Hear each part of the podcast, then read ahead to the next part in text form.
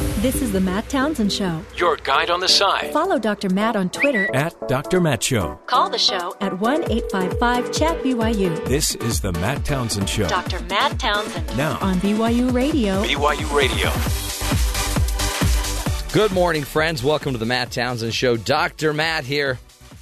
Your coach, your guide on the side. Welcome to the program. This is the show where we do everything we can to give you the information you need to make better decisions, live a healthier, happier life. Today, no exception, and it is heating up in Washington D.C. Donald Trump, President Trump, puts uh, puts on a pretty good show last night as he announces his new nominee for the Supreme Court. Judge Gorsuch is his name, and uh, boy, an incredible um, resume. Yeah. This guy's the real deal. You know, you mentioned that he put on a good show. They even had countdowns going on TV. it, was, it was really pretty smart because preceding him on CNN was um, was what's her bucket Nancy Pelosi, mm-hmm. and so it was like an hour of Nancy party. And Donald wanted, I think, to mess up Nancy's party as well as change the subject of his from his immigration ban or his travel ban, which now we're debating if ban is what it is. Did you see what uh, CNN's doing next week? No. Oh yeah, a little head to head. Bernie Sanders versus Ted Cruz. Yeah, that's going to be a party. Ooh, The is this fight- that celebrity boxing? No, but they're show? buil- Oh. they're building it that way. Even like the graphics, it looks like it's a prize fight. This is CNN realizing that when you put people head to head like they did during the election, you can get really good ratings.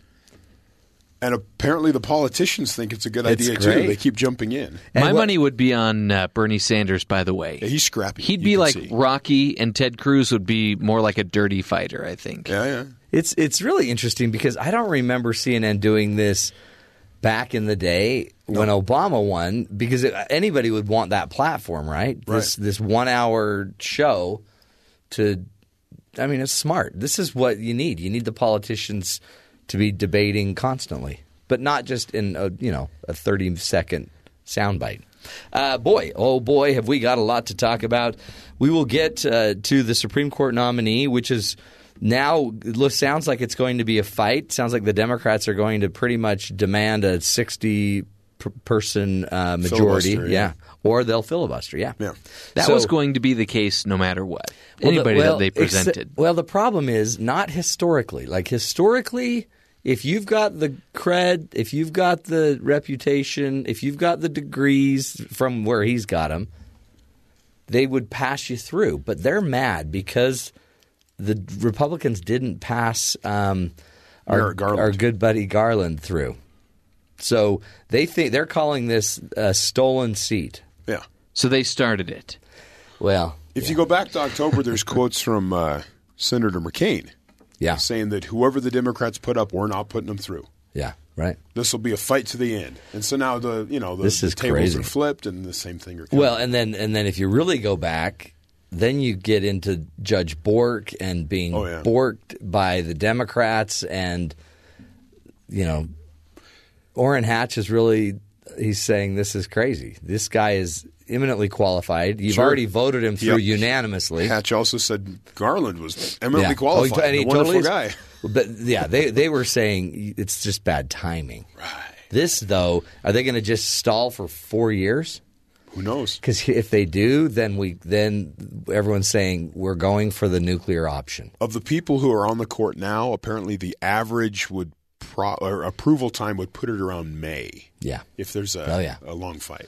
and you know the uh, every all three of um, President Obama's people they passed through.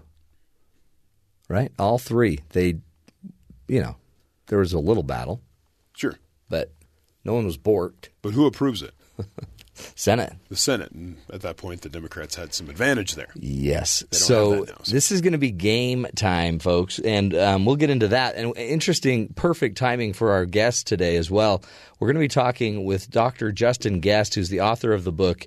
Uh, the, the New Minority White Working Class Politics in the Age of Immigration and Inequality. He's an immigration researcher, and he'll he's also an expert in Muslim uh, immigration, and uh, he's going to be talking to us really today about his book and how on earth can whites be a minority? when whites are the majority. But he will, I think, beautifully be able to describe for us what's you know what's the wave that Donald Trump is riding, and is it going to last, or is it really just Donald? I ha- uh, he's going to probably suggest it's bigger than Donald, much, much, much bigger than Donald. If you can Nothing's nothing's bigger than Donald. if you Just can believe Donald. that. if you can believe it. So we'll get to all that fun. Today, by the way, is also National Signing Day for all the athletes. That This is where all the high school athletes get to say where they're going to play ball. So lots of people picking hats on TV. And A lot of the a lot of our sports guys are here early, running around, and they already look exhausted. Well, they're trying to call high school kids on their cell phones to see where they're going. it's really intrusive. Oh, those are the days, huh? So we'll get to all that fun, plus other headlines um, and, uh, you know, empty news as well, the Matt Townsend news. But first, let's get to the real news with Terry South. Terry, what's going on around the rest of the country? As we talked about, President Donald Trump nominated Neil Gorsuch to be the uh, justice on the Supreme Court on Tuesday night, saying in a speech at the White House, this must be the most transparent judicial process in history. Gorsuch, 49, judge on the U.S. Court of Appeals in the 10th Circuit, is the youngest Supreme Court nominee in 25 years. He's 49. A graduate of Columbia, Oxford, and Harvard Law, so he, he ticks off those boxes on Every elite schools. Wow. He was nominated to the federal bench by uh, President George W. Bush in 2006. He is a conservative in the tradition of Supreme Court Justice Antonin Scalia, who passed away in 2016. During his speech on Tuesday, Gorsuch referred to Scalia as a lion of the law. Mike Pence will go to Capitol Hill today. He's going to talk to moderate Democrats and those Democrats who are soon up for election, oh, uh, re-election, so they can see if they can uh, turn some hearts and minds, I guess, to the uh, to the cause of the Supreme Court here. Within minutes of President Trump's announcement that he is nominating Neil Gorsuch to the Supreme Court, do- uh, Democratic leaders released statements ranging from harsh to scathing. Representative Nancy Pelosi said it came as no surprise that Trump, who displayed throughout his campaign relentless contempt for women, nominated someone hostile to women's rights. Gorsuch ruled on uh, Burwell versus Hobby Lobby. Also, the Little Sisters of the Poor, both of them having to deal with some of the contraceptives and Obamacare, those kind of issues, and he ruled against what Nancy Pelosi would have wanted. Right. Fewer than one third of Americans say they believe President Trump's new immigration ban will help protect them from terrorism, according to a new Reuters opinion poll. Yesterday, I shared with you a poll from the 1st of January Yeah. saying that people were a little bit more accepting of that kind of a, a concept. Now the law is enacted, and 31% of Americans believe that uh, it will actually help the problem. They, Wow. don't, they don't think it's effective, or you know, the- you know, not a majority think it won't be effective. Yeah. Only uh, let's see here. The study conducted uh, in the last few days found that uh, one in two Americans, 49%, backed the ban, but only about 31% of those polled said they believed it would make them more safe. Interesting there. Um, and I think this is probably the most important news of the day. what? We have uh, every day we deal with you know a lot of heavy issues and stuff, but this one I think would hit home with every person across the country Wow, what? pig farmers struggling to keep up with the vast U.S. appetite for bacon, causing reserves to hit the lowest level in 50 years and spending prices flying upwards. So bacon is more What? expensive. We're running out of bacon? We're running out of bacon. Our, our, as it says, our bacon reserves are running low. Oh, no. It's it, this is a national crisis. Today's pig farmers are setting historic records by producing more pigs than ever, says Rich Deaton, president of the very influential Ohio Pork Council. Mm. Yet our reserves are still depleting. Deaton reported Tuesday that demand for frozen pork belly is outpacing farmers' ability to produce and sell it. They can't keep up with America. You can't. How do you? I mean, yeah, everyone loves bacon. He added, while bacon may become more expensive for consumers, rest assured the pork industry will not run out of supply. So the reserves are down, but we're going to be there for you, America. Pork. It does a body good. I had me some bacon this morning. Did you really? Oh yeah, just two strips. Two strips of bacon. Two strips a day keeps the doctor Really at close. bay. Really close and ready to do surgery. Wow, you had bacon? You had time to make bacon? No, well, it was pre-made. No, I, I made it a few days ago. Oh. and then just heated it up. It's not your pre-cooked.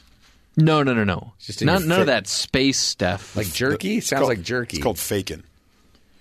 ah, bacon, which is turkey bacon, isn't Yeah, it? yeah, yeah. Ah, turkey bacon. No, no one takes down a turkey and thinks, "Ooh, bacon." That's not how that It's- works. turkey bacon. Isn't that called Taken? Or is that a movie with Liam Neeson? That's a great. Okay. Yeah.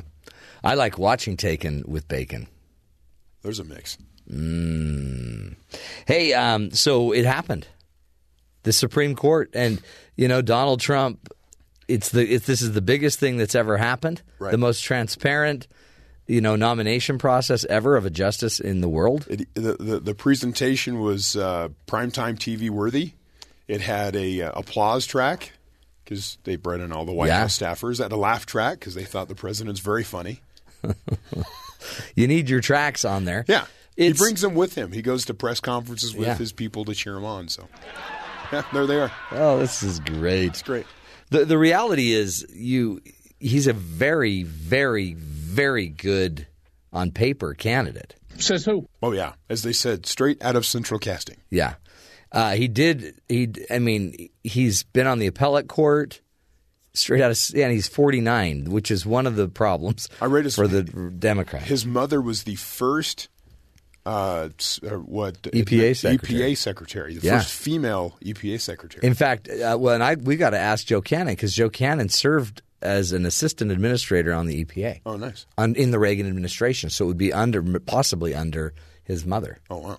We got to get in there. Maybe Joe will be in the He know. had to leave his home in Denver because Yeah. he's in the Tenth Circuit Court of Appeals, which is covers Right. the Western U.S. He left his home in Denver, going out the back way, down a dirt road, so that because people were watching yeah, his house, he had to sneak. he had to sneak out. There was also a, a judge from Pittsburgh who it was leaked that he was also heading to D.C. Was he? Did he make it? Or they, uh, now, the reports coming out that he was actually on assignment. yeah, he was just going. Hey, I'm just going to. A, I'm just going to a meeting. He had a, a, a meeting or something to attend in D.C., but uh, the the word was leaked that he was all there. That Trump was bringing in two candidates to do kind of a Yeah. bachelor rose ceremony thing with with these guys.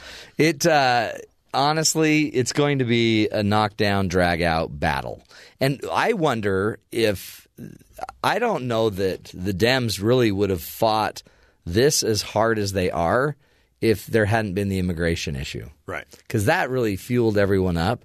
Because It gave them a backbone all of a sudden. I mean, th- this does make sense that they're mad about Merrick Garland, except that was that's been inevitable for the last six months. So that's not what that's not what is creating this energy.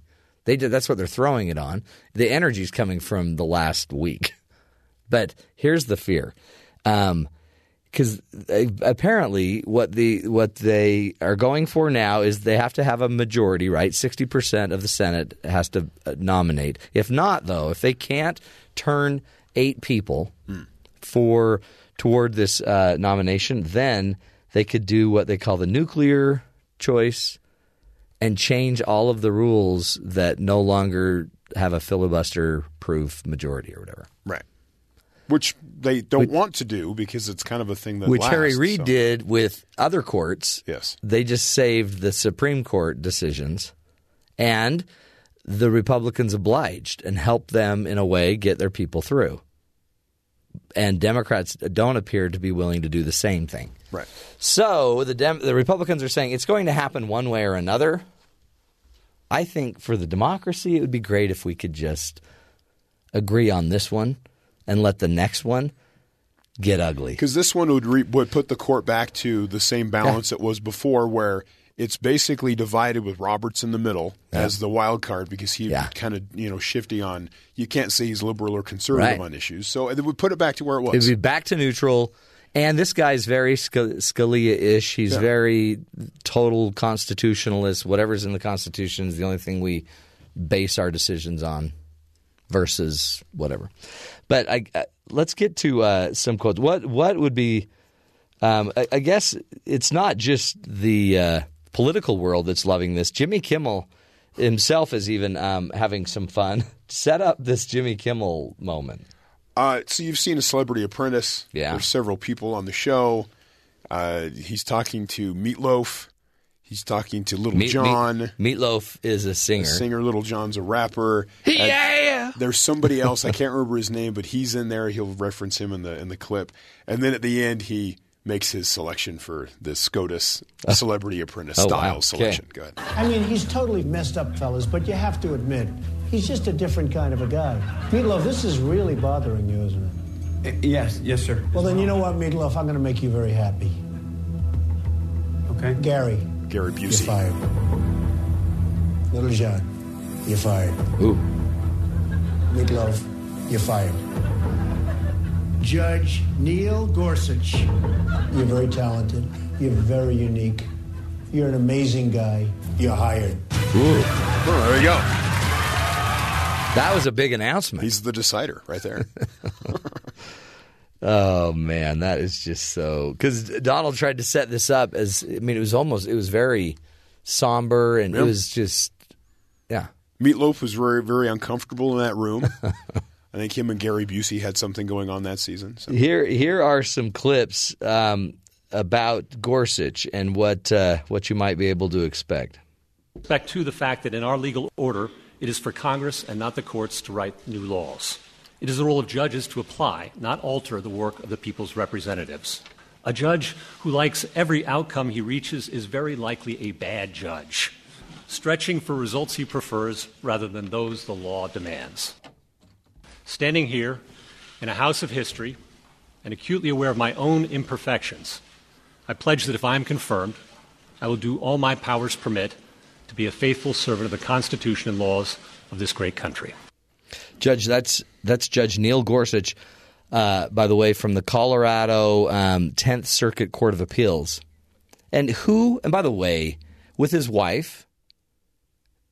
Honestly, anyway, can Was you she, imagine? was she there with him? Yeah, she was there with him. And can you imagine being in this position where you're 49 years old? He studied under two, cler- he clerked under two of the Supreme Court justices, Justice White, Justice Kennedy, and um, he he now could be there.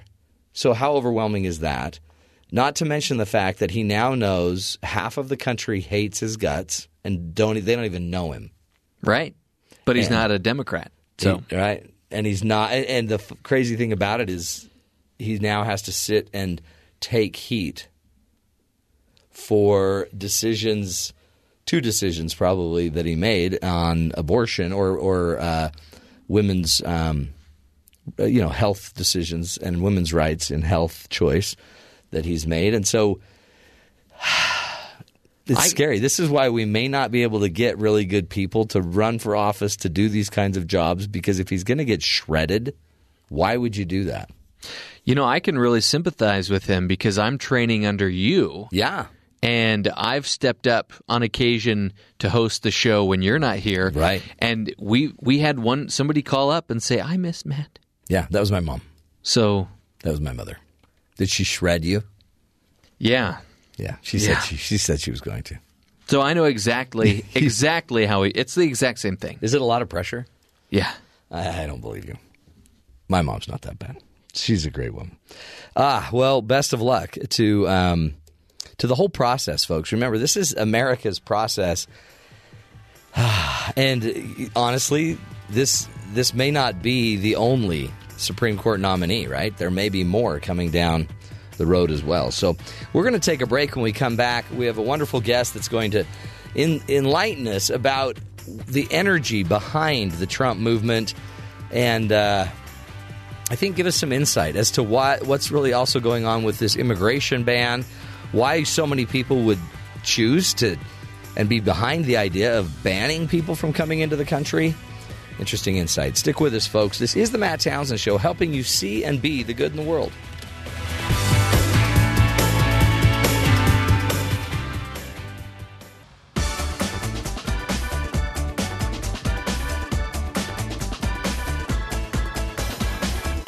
Welcome back, friends, to the Matt Townsend Show. You know, the white working class surprised the country this fall, last fall, actually, with the, the swing of the election. Did you notice? Has anybody noticed?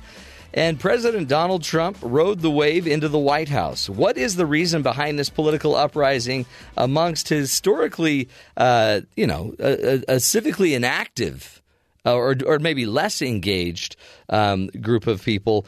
Here to help us understand this phenomenon is Dr. Justin Gest, a professor of public policy at George Mason University and author of the book The New Minority White Working Class Politics in an Age of Immigration and Inequality. Dr. Gest, thank you so much for being with us today.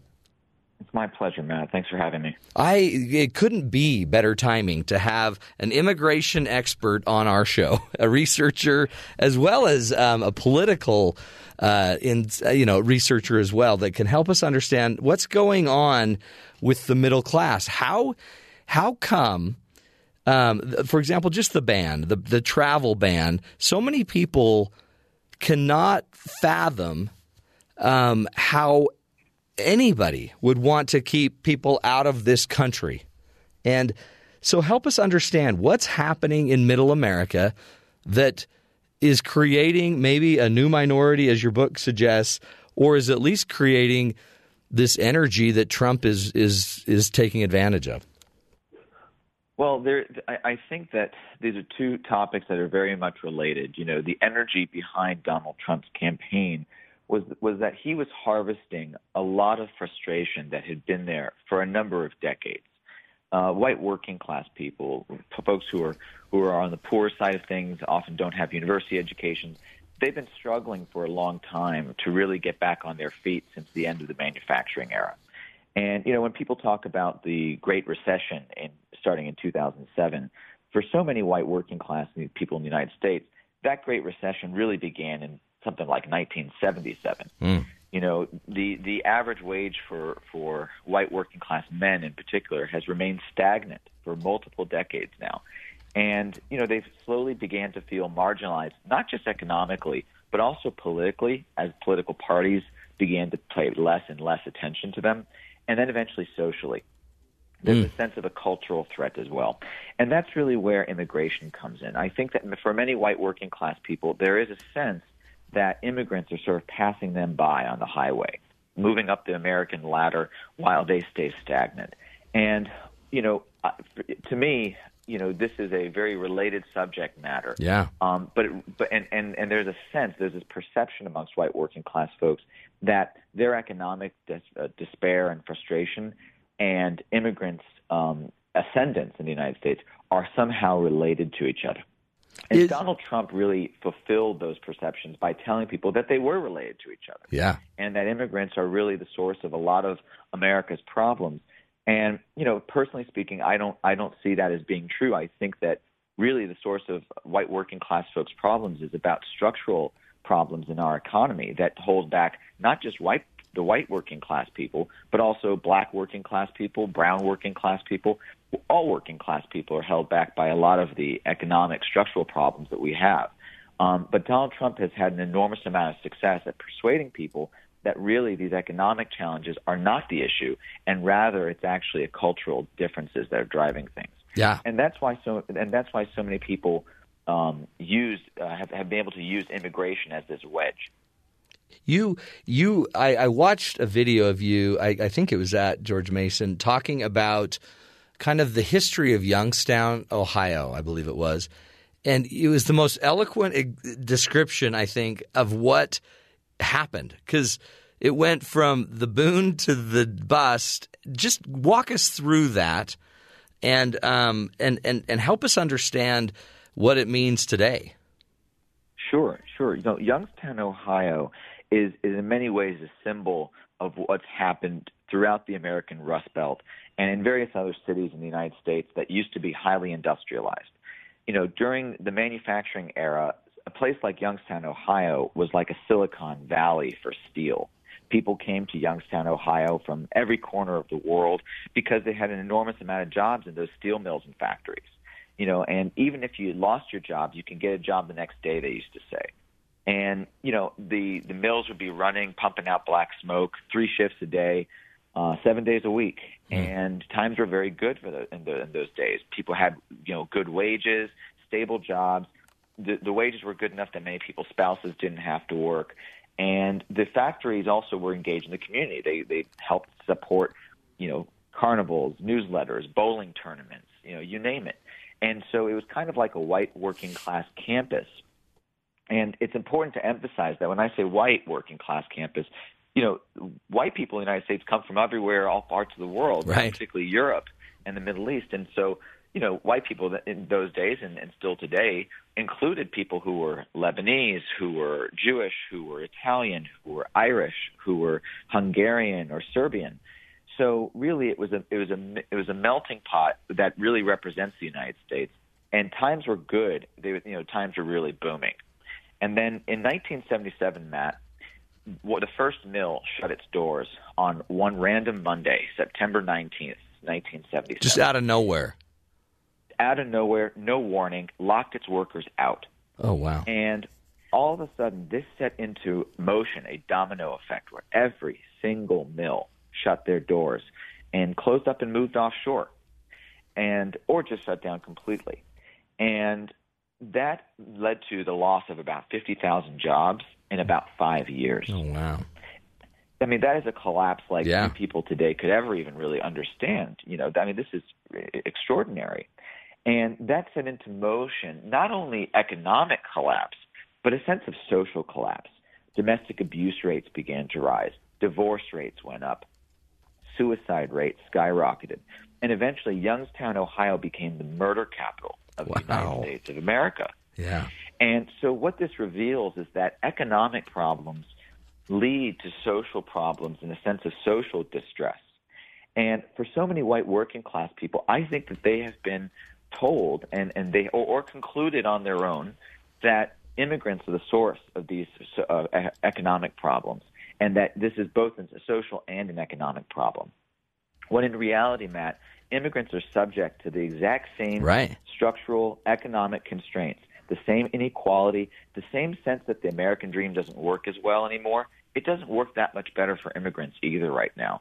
And, and so I think that, you know, until our society really understands that, um, Donald Trump is going to feel emboldened to create uh, things like uh, policies like this ban um, that really seems to be quite unpopular in the United States right now. So is it so because then it creates the nationalist kind of movement that also is happening in Europe, and you eloquently cover that in your book and in other and some of your articles. Um, it's it's so it creates nationalism, it creates you know lock the borders, populism. Um, but what you're saying though is it's really probably initially driven economically, then it creates social issues, but the social and economic issues are suffered by everybody. But then it's being labeled. Is that what's happening by politicians and by others as an immigration issue? You know, as a society, Matt, we're stronger when we are united and when, when the boundaries between us, whether they're religious, ethnic, or racial, are break are broken down. But for politicians, Matt, divisions are tools. Hmm. When you can divide society in a way that favors you, in the sense that the division ha- keeps the majority of people on your side, then you're going to win a lot of elections. And oftentimes, politicians historically have used ethnic or religious divisions in their favor by attacking or or uh, vilifying minority groups who really don't have the same kind of capacity to defend themselves.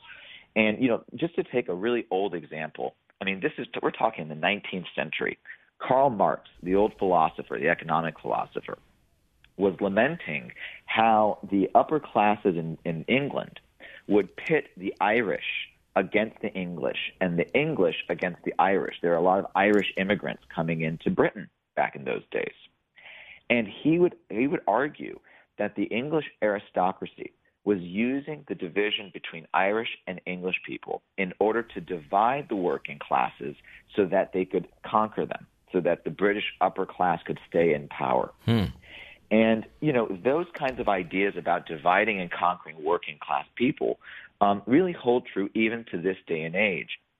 And you know when you think about refugees as a particular group of people, these are the world's most vulnerable Right. folks out there. I mean, these are people who have been displaced by armed conflict and and often persecution by governments.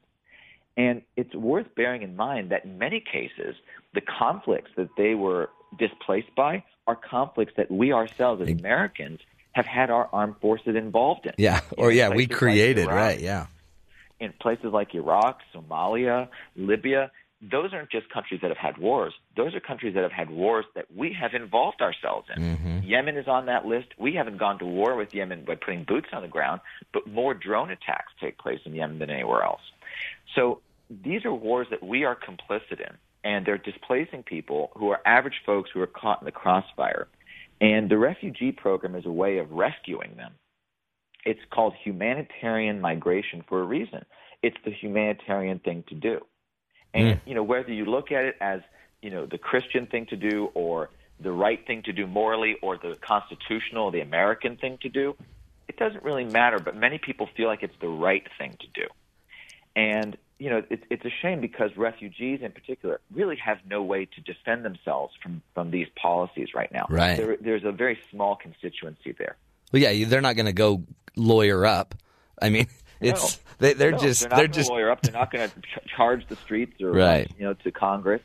You know, and frankly, you know, Muslims more broadly in the United States, while they are an actually a relatively well integrated population of people, their average income is actually higher than the average American. Their average education is higher than the average American. You know, th- these are pretty well integrated folks.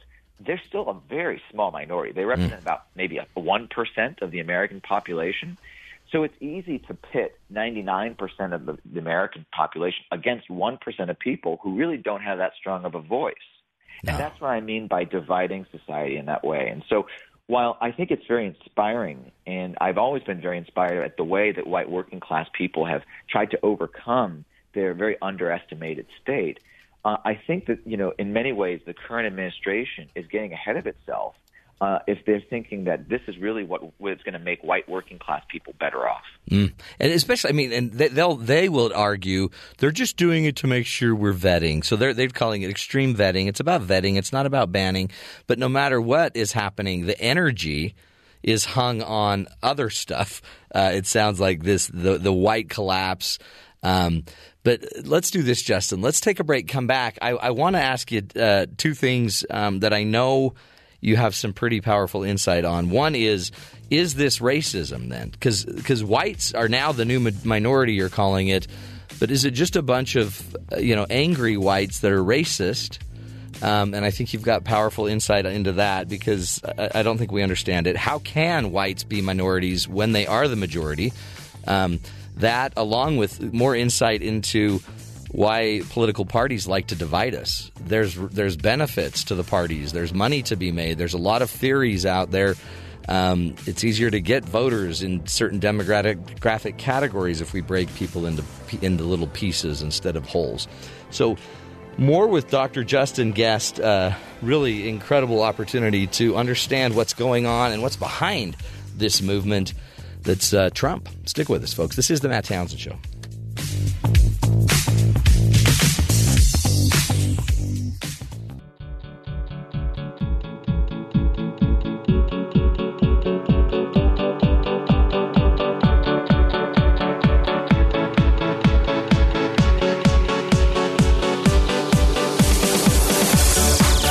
Welcome back, friends, to the Matt Townsend Show. We are speaking with Dr. Justin Gest, and uh, Justin is a professor of public policy at George Mason University and the author of The New Minority White Working Class Politics in the Age of Immigration and Inequality.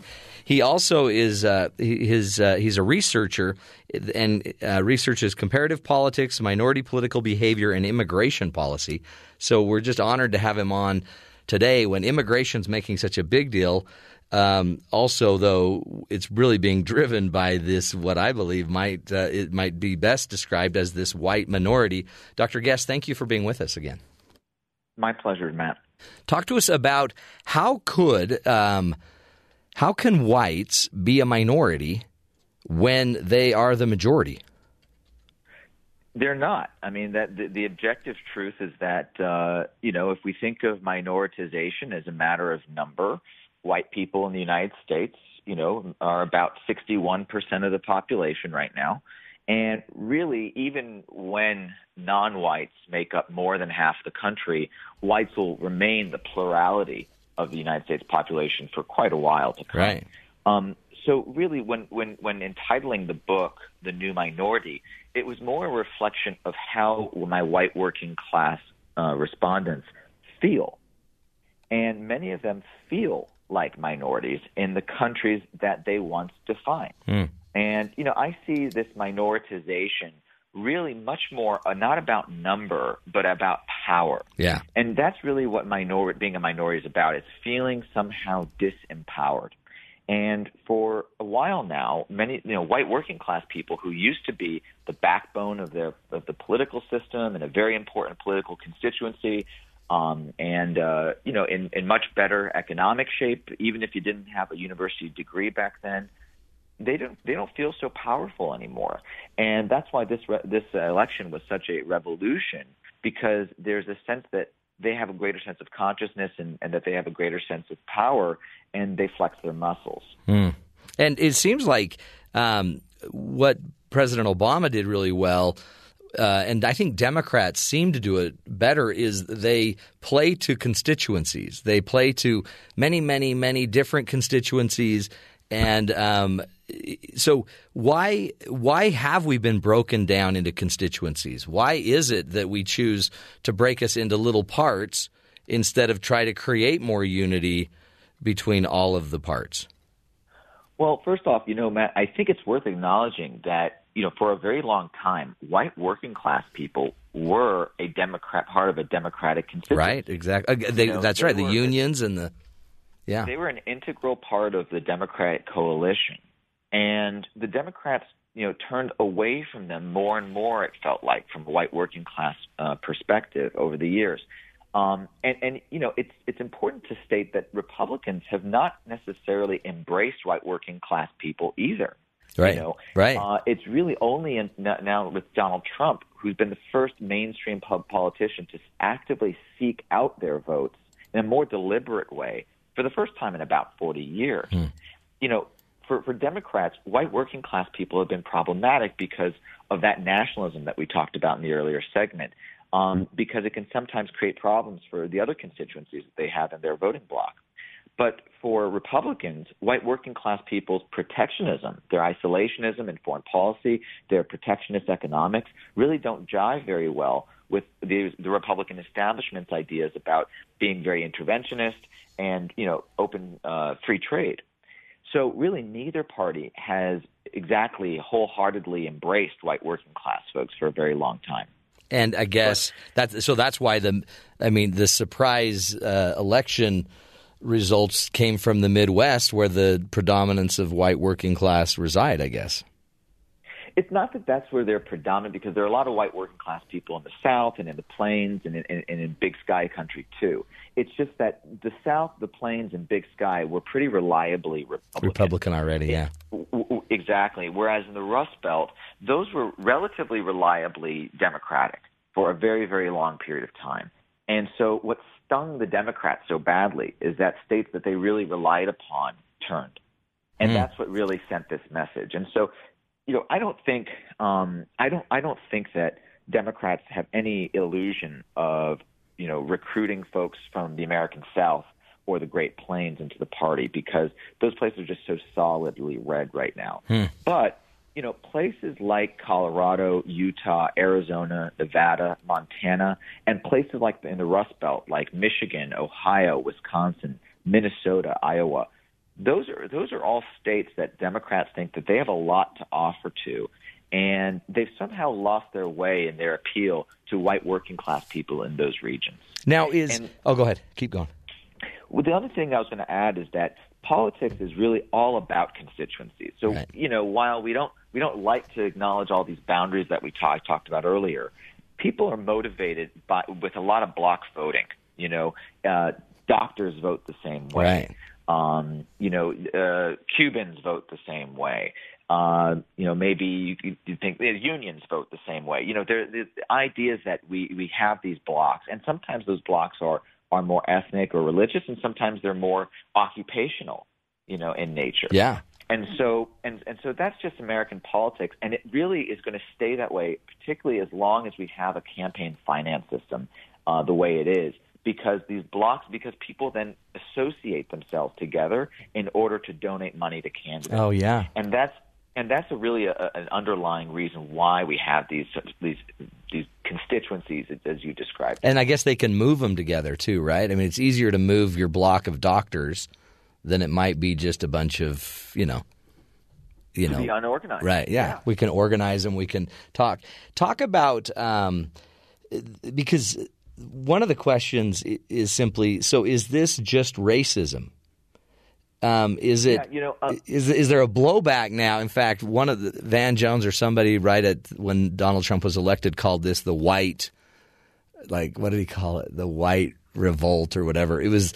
Is, is this just is this just racism? Well, first off, you know, just because white working class people are motivated doesn't necessarily mean it's racist. Right. Um, but I think that there has been undertones uh, of racism involved because, well, first off, Donald Trump's campaign flirted with a lot of racist innuendo. Mm-hmm. You know, he he he attacked a number of groups. Uh, you know, he he castigated the judge in Indiana for being Mexican. He said he was going to ban Muslims, which is effectively what he's doing right now. Um, you know, the, he identified a number of constituencies and, and said things that could be construed as bigoted. And many people construed support for Donald Trump from average folks as as racist because Donald Trump himself was saying things that could be construed as racist. Hmm. But that's not necessarily fair, you know, because you know voters don't necessarily agree with everything their candidate has to say, and so it's far more complicated than that. But for me, what the real issue is, Matt, is it's not whether or not people are racist. It's about why racism has ceased to be the important concept that it really was created to be.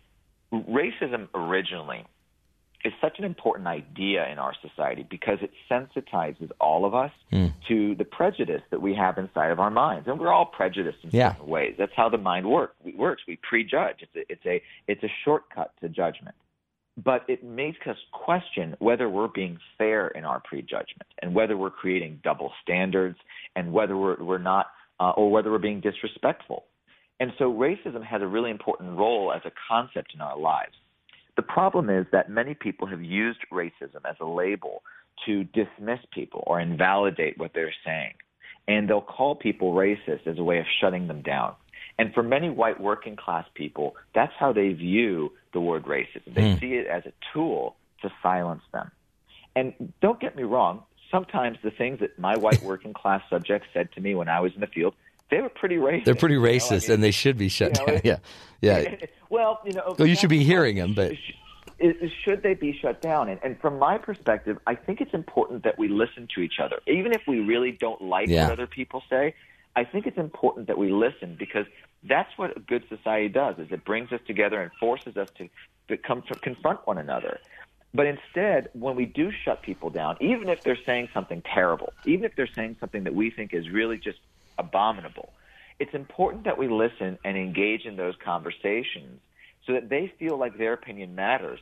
And then we can have a dialogue about how we can come together. yeah, what the solutions need to be. Exactly. Because uh, too, if not, you just it seems like you put a lid on this, and it's just going to create more energy, right? And so that's why right now, other now, it's it's reversing, and others are feeling disenfranchised, and you see all of this energy coming out, and the need to to you know to meet and to gather and to to fight against it. What what do we do going forward, Justin? I mean, this is in your book. I think it's it's it's just it's exactly the timing is incredible. I mean, and you were ahead of the wave um, to understand what's going on. But how do we, as a as a population, get through this? Well, I think that we need to be um, very good listeners to each other, and we need to not prejudge one another in the ways that I just discussed. I think we need to engage in more dialogue because, when, as you're talking about, when we shut people down, we, we build up those barriers around ourselves and we put ourselves into these silos where we don't listen to other people who say things we don't like or who don't look like us or have lifestyles like us. And that's really the breakdown of society. And the internet in particular, Matt, allows us to reinforce the walls of those silos because the internet feeds us information that we are expected to like by, based on various algorithms that websites contain. Right. And so it allows us to reinforce those walls. And, and what we really need to be doing is breaking down those walls. But I think that the other challenge that we're confronted by is one of critical thinking. You know, I think that you know Donald Trump and his administration came in um, on a wave of support. He didn't have a majority of the of the of the popular vote, um, but he felt emboldened by this revolution that I mentioned, uh, in that he you know was an underdog and that he has uh, uh, uh, stimulated and motivated this new group of, of support for himself. However, I think that we all need to be very critical thinkers about the, the actions that he's taking whether that reflects what the American public wanted. Because a lot of people supported Donald Trump um, not because they actually wanted to see a Muslim ban, not because they want to vilify Mexicans and, and, and all Latino immigrants, and, and not because they really want to divide their country, but because they want to get their country back on track economically mm. and make sure that the economy works for everyone and not just the folks at the top, and that we don't have this sort of segmented recovery that's lumpy where certain people are recovering and certain people aren't. Right.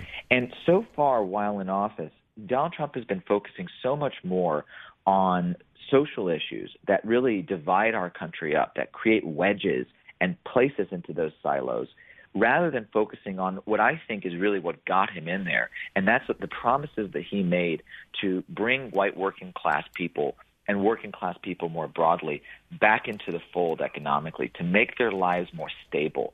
But you know, banning immigrants and you know and and making lives hard life harder for immigrants doesn't make life easier for the rest of us. Right. And I think that's where we have to be critical thinkers. That's great. And it doesn't necessarily change the economics. And, um, ah, and, and, and again, the solutions are the crazy thing, but we also can't just keep using, we can't keep using division as the means, the tool to, to create political gain. It just, it's dangerous. I think it's so dangerous. Dr. Justin Gest, we appreciate you. Thank you so much for your your great insight. The book, The New Minority White Working Class Politics in the Age of Immigration and Inequality. Isn't it just so much more than Trump? It's, it's a movement. And when he says it's a movement he created he didn't create it. He's just has taken advantage of it now. Um, but, folks, it's America. And along with, by the way, the diversity in every other area that, uh, that we have. So we got to figure a way to come together. We will take a break, come back and wrap up hour number one of the show. Stick with us. This is the Matt Townsend Show.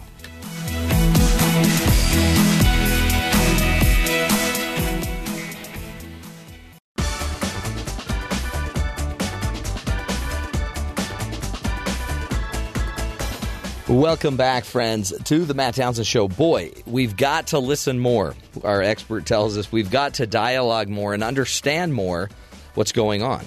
Um, this idea that people for many, many years felt disenfranchised. They felt like their opinions weren't being heard, their religious views were being ignored.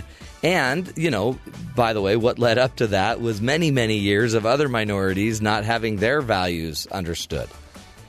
In the end, what does it take to unify us? What will it take to bring us all together, really?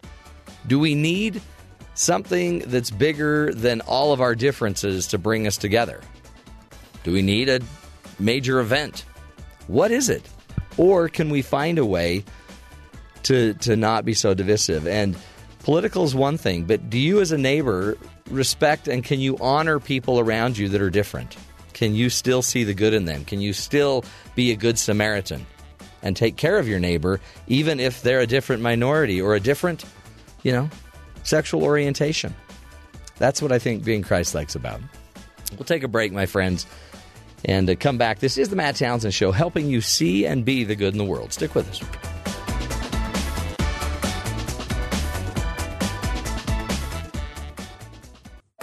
This is the Matt Townsend Show. Your guide on the side. Follow Dr. Matt on Twitter at Dr. Matt Show. Call the show at 1 855 Chat BYU. This is the Matt Townsend Show. Dr. Matt Townsend. Now on BYU Radio. BYU Radio. Welcome back, friends, to the Matt Townsend Show. Uh, joined, of course, by Jeffrey Simpson and Terry South. Today we are talking about uh, so many things, some of which actually induce a lot of anxiety. Yes. So I thought this topic was timely. Perfect timing. Donald Trump um, announces his new Supreme Court nominee, Neil Gorsuch, Judge Neil Gorsuch, who's on the Federal Court of Appeals, and um, great resume. Mm. Wow incredible resume, including Columbia, Harvard, Oxford, Oxford, yeah, the trifecta. But he's uh, apparently also a terrible guy. Yeah, according to the evil Democrats. spawn of darkness, according to I, who you talk to. I heard someone call him a uh, judicial extremist this morning. He is what he is. He is of the ilk of uh, Ju- uh, Antonin Scalia, who was like very supposed purist to simply the interpretation of what the Constitution and, and its founders said, no, not interpreting how it would apply today, even. But unlike Scalia, he's not the kind of guy that walks into a place looking for a fight just because he's bored. Yeah, he- Scalia liked to fight. Scalia liked to fight, and, but one thing they say that he is alike with Scalia is humor and his writing. They say when he writes a, a judgment or whatever, it's very understandable. It's very and even at times funny, All right. There you go. which it seems like a great thing. We need to be able to laugh at our at our Supreme Court. No, we don't. Um, it's uh, all that going on, and so we'll talk a little bit about that in the news headlines. Also, we will get to empty news. We call it Matt Townsend news. Uh, and today, because it's February first, we think it's important that we prepare everybody for Valentine's Day. Oh, right. It's you know it's only two weeks away. But if you're not careful, you'll mess it up, and you do not want to mess up Valentine's Day, or you will pay for it all the way through Labor Day. Right? Sure. And that's coming from the Love Doctor. So we'll get to that, telling you a story about if you want to and you live near a Waffle House, Waffle House.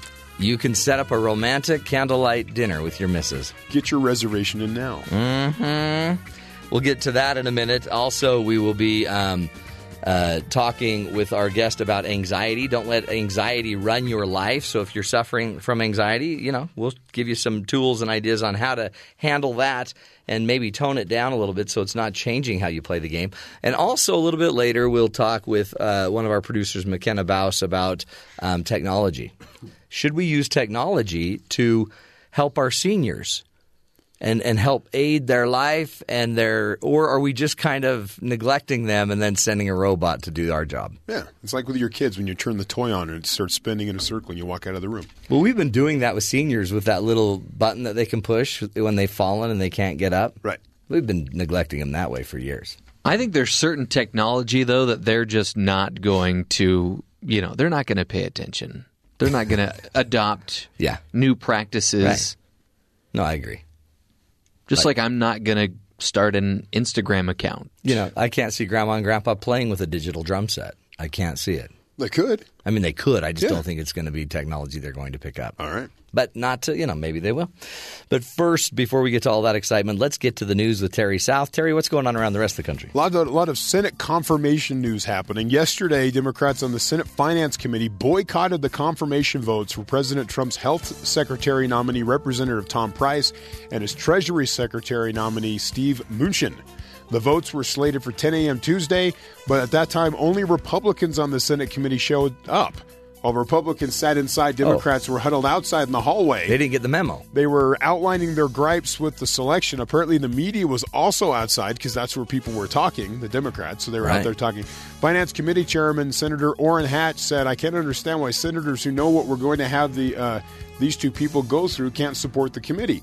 He added that he was very disappointed on the boy. Here, here's Orrin Hatch with some more. Well, they are idiots. Anybody would do something like that. uh, Wow. It's, it's just a complete breach of, of decorum. It's a complete breach of committee rules. It's a complete breach of uh, of just getting along around here. Boy, the Democrats, So he goes, "They're they are idiots." they're not playing by the rules. So is they the the question that, that gets that response is are the Democrats idiots? And he responds, yes, they are idiots. I don't know. It was on CNN. It was Yeah. interesting. This morning, Republicans on the Senate Finance Committee. Now, now the picture is amazing because they separate the room directly down the middle. Right. The chairman sits in the middle, and then around this side of the circles, all Republicans. Around the other side of the circle, all Democrats. Yeah, yeah, Right. yeah. So half the room is empty.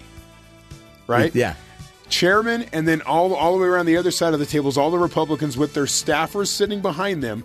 The the the, who, the whoever's being interviewed is sitting at this table. The room otherwise is completely empty because the Democrats Crazy. did not even show up. So this morning, Republicans on the Senate Finance Committee advanced President Trump's nominee for Treasury, Steve Mnuchin, and Treasury and uh, nominee for Health and Oh, Human vote from the Tom Price. No Democrats in the room on Wednesday. To do so required Orrin Hatch to suspend the committee rules, which normally would require a quorum of at least one Democrat in the room to vote. Oh, interesting. So he suspended Yeah. the What, rooms. what else are you supposed to do? They're just pushing them on through. See, so so th- now the Democrats are playing the role of kind of obstructionist, Yeah. which is what the Republicans mastered for eight years. That's really interesting. I think they want Scrooge as their Secretary of the Treasury, but Scrooge Yeah. post uh, the ghosts, Yeah, that's hard. where he just gives it all away. yeah, the ghosts are everywhere now. Also, in other news, 47 people were arrested outside of Senator Orrin Hatch's office Tuesday during a protest against changes to the nation's health care law and against President Trump's travel ban. Why? So- why behind? Why outside of his door? I don't know. like they couldn't find another door. I, they just sat in his hallway, 47 people, Wow. so uh, they had to get him out. Elaine Chao will be the next Secretary of Transportation after the Senate resoundingly confirmed her Tuesday 93 to 6. No one's messing with Mitch McConnell's wife. Right, except for like uh, Elizabeth Warren and a Yeah. few others that, that jumped in there to stop that one. Uh, in spite of President Trump's executive order temporarily halting American refugee program, 80, 872 refugees will uh, still arrive in the U.S. this week. Acting Commissioner of the U.S. Customs and Border Agency said Tuesday that the U.S. government has granted waivers in cases where refugees were ready for travel and stopping them will cause undue hardship. So, despite that, 872 will arrive in the country. Wow. So And- it's a partial ban. Yeah. I mean, eight, and they really have only banned a tiny one, less than a quarter of one percent. Right. They the reported three hundred thousand. One hundred and nine, but it's actually more like seven hundred and something. So seven hundred and something. Yeah. So- out of three hundred thousand, those are pretty good numbers. whatever the numbers are. And finally, Johnny Depp. Yes, Have you heard about him? I've heard a little bit lately. They- uh, he spent more than three million dollars on a cannon to blast Hunter S. Thompson's ashes over Aspen, Colorado. Is this the author? No, Johnny Depp. No, yeah, no, the. Hunter S. Thompson, Yeah. the author. Yeah, Yeah, when yeah. he died, Johnny Depp took his ashes, put it in a cannon he made specially that cost three million dollars just to shoot his ashes. You know, now it's- going on, there's more.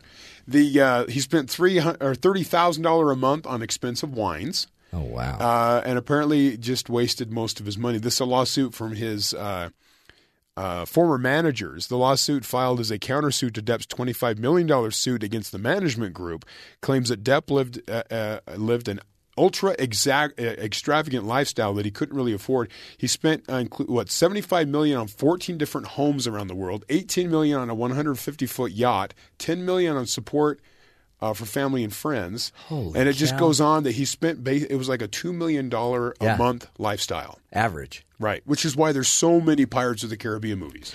You know, it's funny because his latest Hunter S. Thompson adaptation, uh, I don't even think made that much. No. total. Yeah, He didn't even pay for the ash shooter. Didn't even didn't make that much. What you couldn't find? Just hire an, hire a helicopter. Right. Pay a thousand dollars, circle Aspen, and drop ashes. Oh, a cannon. I think this is just an indicator that he's bored out of his mind. I think he's a creative artist, right? This He is kind of a weirdo. He fits the perfect mold of the creative artist. and no concept of budget. but when you also think what you could do, not like, and let's say none of it would go to charity. Okay, let's not pretend like we're nice like that. Right. But if you had seventy-five million dollars, you know, 14 houses. yeah, I wouldn't be buying a cannon to shoot a dead ash wad out of. That's just. Oh well. I not, found that- not to judge. So you know, you go to court and all that stuff comes out. And you're like, Oh wow, man, holy cow! just thirty thousand dollars a month in wine. A small country could have operated very well on that budget. See, my wife thinks that's my diet coke budget. Could be. It's not. See, it's half that. Why aren't Democrats getting upset at him Ah, for all Yeah, the money he's come on. wasting? Well, because he's probably donated a lot to Democrats. Mm. I don't know. They're pretty politically Mm. active. he lives in France, so Ah, that explains it. yeah. That explains it. Well, that that's one of his 14 residences. Well, right. That's a lot of, especially. Oh boy. Plus, he's got alimony too, doesn't he? Oh, he's got to. I don't know what the. There was a recent separation that was pretty hostile. I read so. But really, when you think of a pirate, he's the pirate, Yeah. Okay, now that I mean- makes more sense. don't you think? I mean, this is he's living a pirate life. He's acting like Jack Sparrow, Yeah. running around. Too much rum. Yeah. He's Why in is- ports. He's buying a house to buy a house in every port. But why is the rum gone? Sebby? Um, you guys ready for Valentine's Day? Yeah, my wife doesn't seem to care about. It. Okay, remember Jeffrey. I think is coming to my date night. Hmm. Uh-oh. Oh, here we go. There's reservation. I hear it. Honestly, You know, if I can get my, my I just found out my parents are going to be in town that oh, Bring weekend. them. I'll have them. Maybe I'll have them babysit or bring them. my kids too. No, don't bring your Yeah, children. maybe I'll love have your my girls. parents babysit. Yeah, I'm telling you, it will change your life. We're talking about how to get selfishness out of your marriage. Your wife called. She said, "Please get him to go." She even said she'll watch the kids. no, really, uh, you're invited. Um, but and you're not going because you don't want to work on your marriage. Instead, you want to just Well, I, I, I get to hear you every day.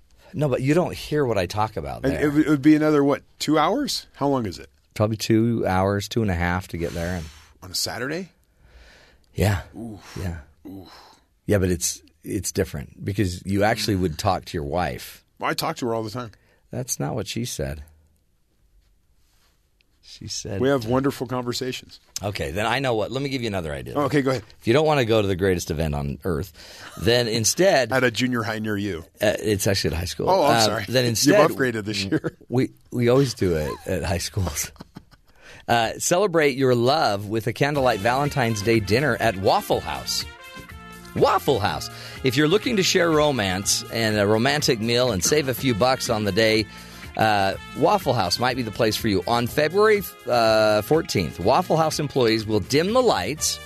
They will light a few candles and serve up heart shaped waffles Ooh. for the love struck couples. Valentine's Day event has been a Waffle House tradition for 10 years as couples celebrate their love with a heaping plate of hash browns or a T-bone steak with their eggs. Ooh.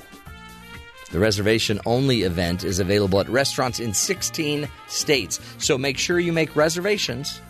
Have you ever heard those words going into a Waffle House? Uh, excuse me, do you have a reservation? No, but I've heard somebody say, I have some reservations about going into this place. I've heard that one. But now, sadly, in Utah, we don't have a Waffle House, but we do have our own waffle chain, and it happens to be one of our sponsors. So we wanted to let us, uh, we wanted everybody to hear from our sponsor, a waffle chain. Darling, I remember bringing you to this restaurant on our very first date. And now that we're celebrating our two year anniversary, I wanted to bring you back and share this poem I wrote for you. Your eyes beam brighter than a thousand suns, the light of which never dies, the pools of which never run dry. Your sweet embrace feels heavenly, and there's no place I'd rather be, enveloped by perfection, with inflections of Welcome to the Awful Waffle. Gladys. You still work here? You still eat here? Ugh. Uh, what do you want? Gladys, we'll take two Texas plaid piles, a bucket of pickle brine swine, two hashed potato platers, and a gallon of your pulpiest OJ. Coming right up in two shakes of a pig's tail. Oh, good old Gladys. Some things never change. Like my love for you, my widow wummy waffle. I love you too, buttercakes. Oh, darling. The Awful Waffle, serving you the same breakfast from when they opened their doors 20 years ago. Literally. Hmm. It sounds like a great place. The Awful Waffle. It's the same breakfast, Yeah, literally. as 20 years ago. Boy, those were some fun. I love it when uh, when they have really fun names for their food. Like what what they call the the pork or the, The the plaid piles. yeah the plaid piles. Um, they had a bucket of uh, swine brine or brine swine. Mm, Yeah, that sounds good. Uh, pickle no pickle brine swine. Mmm. and then the sweet or the hash hash potato plater. Ooh, yeah. So instead of platter, it's plater. Yeah, I'd get that. Yeah, I'd get that. Or um, sometimes when I go to another place, I get moons over my hammy. Denny's. Oh, don't name names. I said Danny's. Yeah, Danny's. Moons over my hammy. Um, isn't love great? And nothing says love more than saying it over, you know, a platter of grits. Mm-hmm. Romantic. Uh, we'll take a break, folks. When we come back, we're going to be talking about anxiety. If you have it, if you have just even a bit of it, is it changing the way you live? Well, get ready, folks. The director of the Yale Center for Anxiety and Mood Disorders is going to be talking to us about how to not let anxiety run your life. Stick with us. This is the Matt Townsend Show.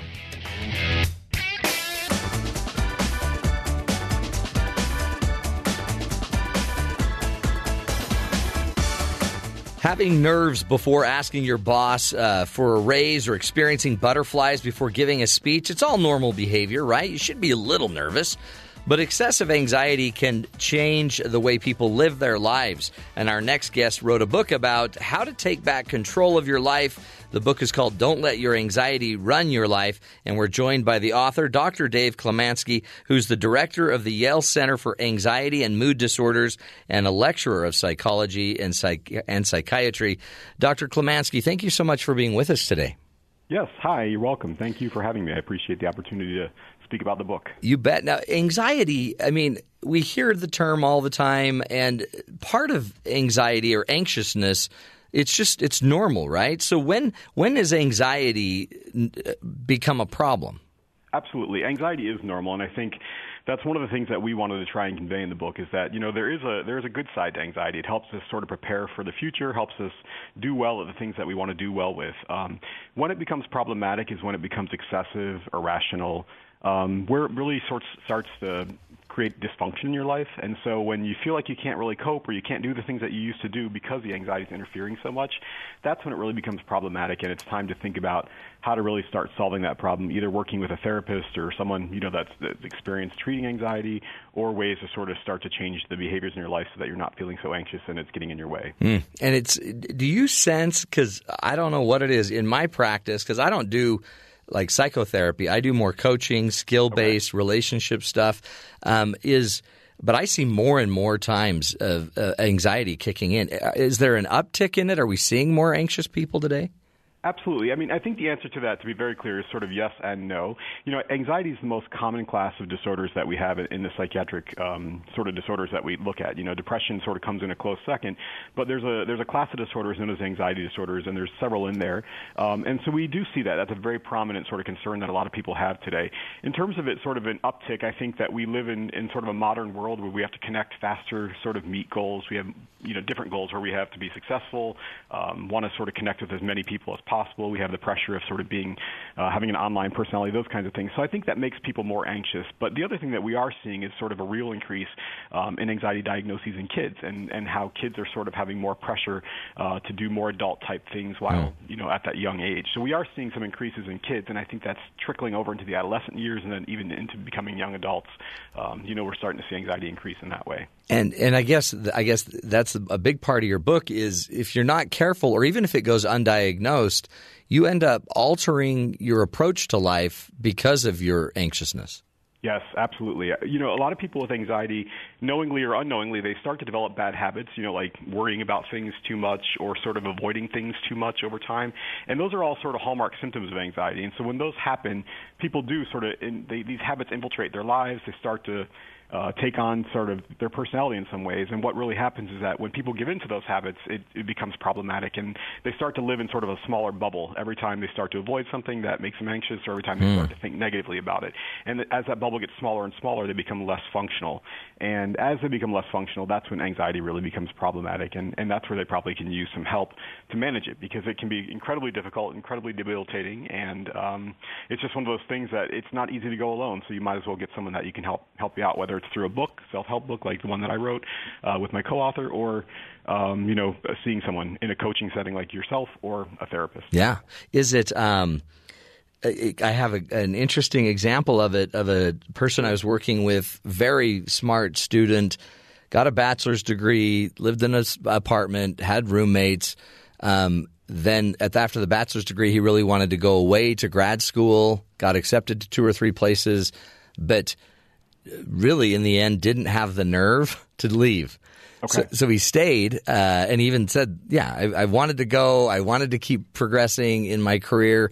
Um, stayed, got a master's degree at the same school, um, then applied to other grad schools and got accepted to great schools, um, but then didn't want to leave and ended up staying in the same apartment with three of the four same guys for this entire time. And he was the only one that was actually getting education.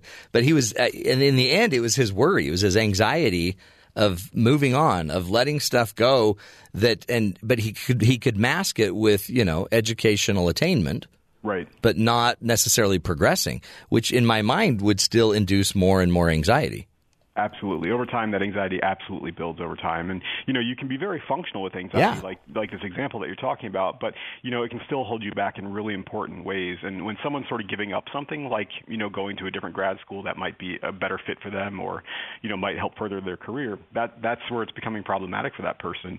It's not necessarily bad. It's not always easy to recognize in the Right. moment, but it's something that they want to address if you know if they feel like they're being held back Do we, time. do we know what causes anxiety? I mean, I know the biological response is kind of fight or flight, right? It's Right, survival. exactly. But what is what's the actual cause? Why do some people obsess maybe or get excessively worried and anxious versus others that don't?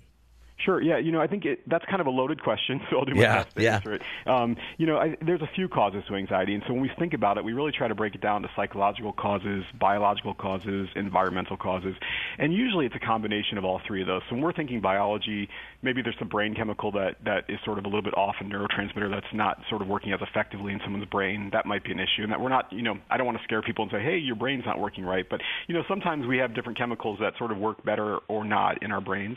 Um, different structures of our brain sort of make us more or less prone to being anxiety. Certainly genetics, you know, we get passed down from our Mm. parents. Sometimes we can't even help it, you know. It's just something that's going to be sort of our, our makeup based on genetics. But often um, we see, you know, the environment causes people to feel anxious through, you know, learned conditioning, classical conditioning, those types of things where people learn in their environment to be afraid of things or to avoid things that made them anxious. And after a while, you know, you might develop a habit as a kid to say, if you're claustrophobic, I'm not going to fly, I'm not going to do things like uh, be in small and enclosed places. And as you get older and older and older, you start to become a little bit more rigid about what you will and will not do, and that habit really intensifies and really leads to sort of a very difficult uh, sense of anxiety for people over time. Mm. So it's really a mix of sort of the environment, you know, genes, genetics, biology, those kinds of things, and also just sort of psychological makeup, what people are vulnerable to over their lifetime. And there and there is help. I mean, this Yeah. isn't a death sentence. Absolutely not. It's it's the great thing about anxiety is it's very well researched over time. So you know people have been studying this for hundreds of years, uh, looking at how we can help people with anxiety, and there's some really great treatments. And that's one of the things that we wanted to try and um, you know put forth in our book is that there's some really great treatments out there that can this book can serve as an adjunct to, or you know can help Hmm. possibly get people into it. So there's a there's a great therapy known as cognitive behavioral therapy. Yeah. It's evidence based, which means scientists have been studying it, researching how well it works for different disorders, and it's really, really a helpful therapy for people with anxiety.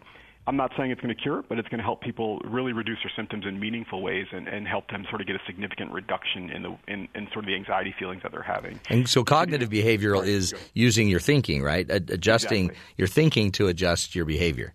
Right, exactly. So we're helping people examine the way that they think and what those thoughts do. So if you you know if you have a negative thought about something that makes you anxious, we want to help you change that thought so that later on, you know, it's not going to lead to a sort of an avoidant behavior, or it's not going to lead to your body being ramped up with all these physical symptoms of anxiety, um, or even sort of help get rid of some of the negative emotions that go along with it. So it's exactly right. It's it's sort of pinpointing the way that people think and how that will change their behavior, their thoughts, and their emotions. Fascinating. Um, Also, I guess as as we're talking about this, there um, there is there's hope. There's there's solutions. There's tools, and and you've got to recognize it. So if we were looking at the at the at the actual signs that we're suffering from anxiety, uh, many times people will come in my office and. I see their I see the signs, but they don't see them and, until I ask them. I go, "Do you think you're anxious?" And a lot of times they're like, "Oh yeah, yeah, I've got a lot of anxiety." And mm-hmm. and then so what what should they be looking for that would be some of the telltale signs? Yes, absolutely. So one of the one of the sort of most telltale signs that, that I often see is that people are sort of worrying without even thinking about it. So they tend to worry about something very bad happening in the future, or sort of worrying about outcomes that they just don't know, or they can't predict really what it's going to be. So it's sort of these negative worries that they have about um, something that might happen and isn't necessarily going to happen, but just might happen. We also see people with very specific kinds of emotions. So if there's a lot of nervousness, a lot of fear, a lot of anger going on, if you have really intense sort of emotions, like the ones I just uh, discussed, you know that's what that's going to sort of maybe signal that you might be dealing with some anxiety over time. And also, if you find that yourself that you're avoiding a lot of things over time, so specific behaviors that you avoid you know things that make you anxious in life. You know, even as simple as if you like to, you'd rather email than make a phone call, for example, because being on the phone is is too anxiety provoking. That that's just one example of avoidance. But if you see yourself doing that with a lot of things pretty consistently over time, Hmm. that's also another good example of, or a good sign that that anxiety might be troubling you. Um, and then the final sort of part of it is we look for people who explain that they might have a lot of physical symptoms. So if you just sort of feel keyed up or on edge or jittery, you know, a lot of the time, um, restless over throughout your days, throughout your weeks, um, that's usually a good sign that you're sort of probably dealing with some anxiety. It could be something else too, so that's why it's good to speak with someone. But those are usually the, the typical signs. Yeah, and I guess your ability, your inability to turn your, your head off, your thinking off, you, you can't sleep, you're con- you're constantly spinning with thoughts. I mean, that's right. Those are some tells. Talk about because there is a there's a correlation I, I hear between then the um, between anxiety and depression that and is, how, how do how do they work together?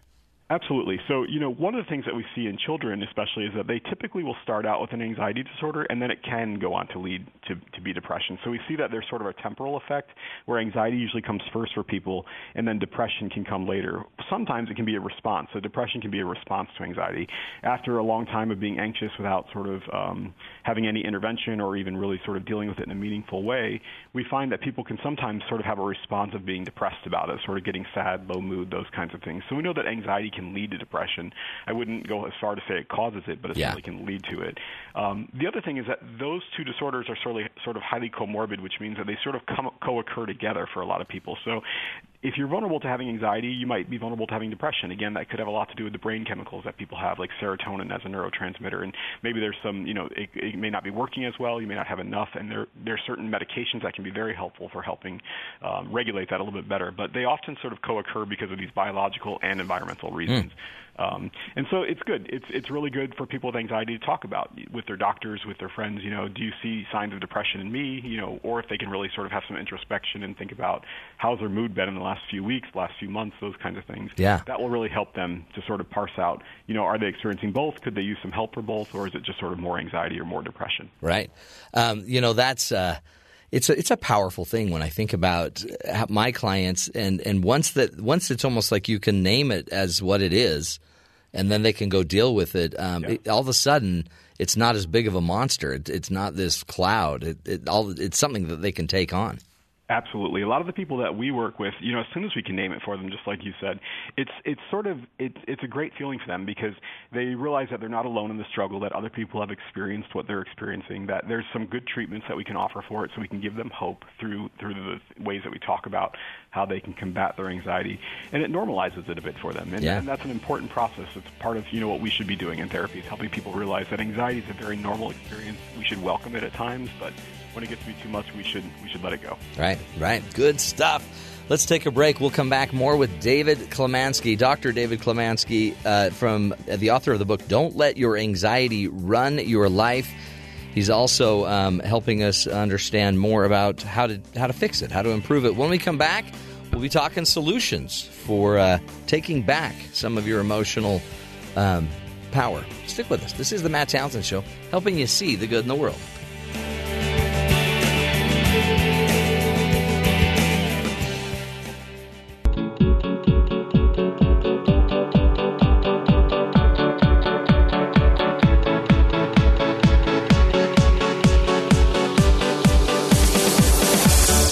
Welcome back, friends, to the Matt Townsend Show. Joining us is Dr. David Klemanski, author of the book Don't Let Your Anxiety Run Your Life. He's also the director of the Yale Center for Anxiety and Mood Disorders and a lecturer um, on the topic in psychology and psychiatry. He's walking us through uh, anxiety and the impact it has.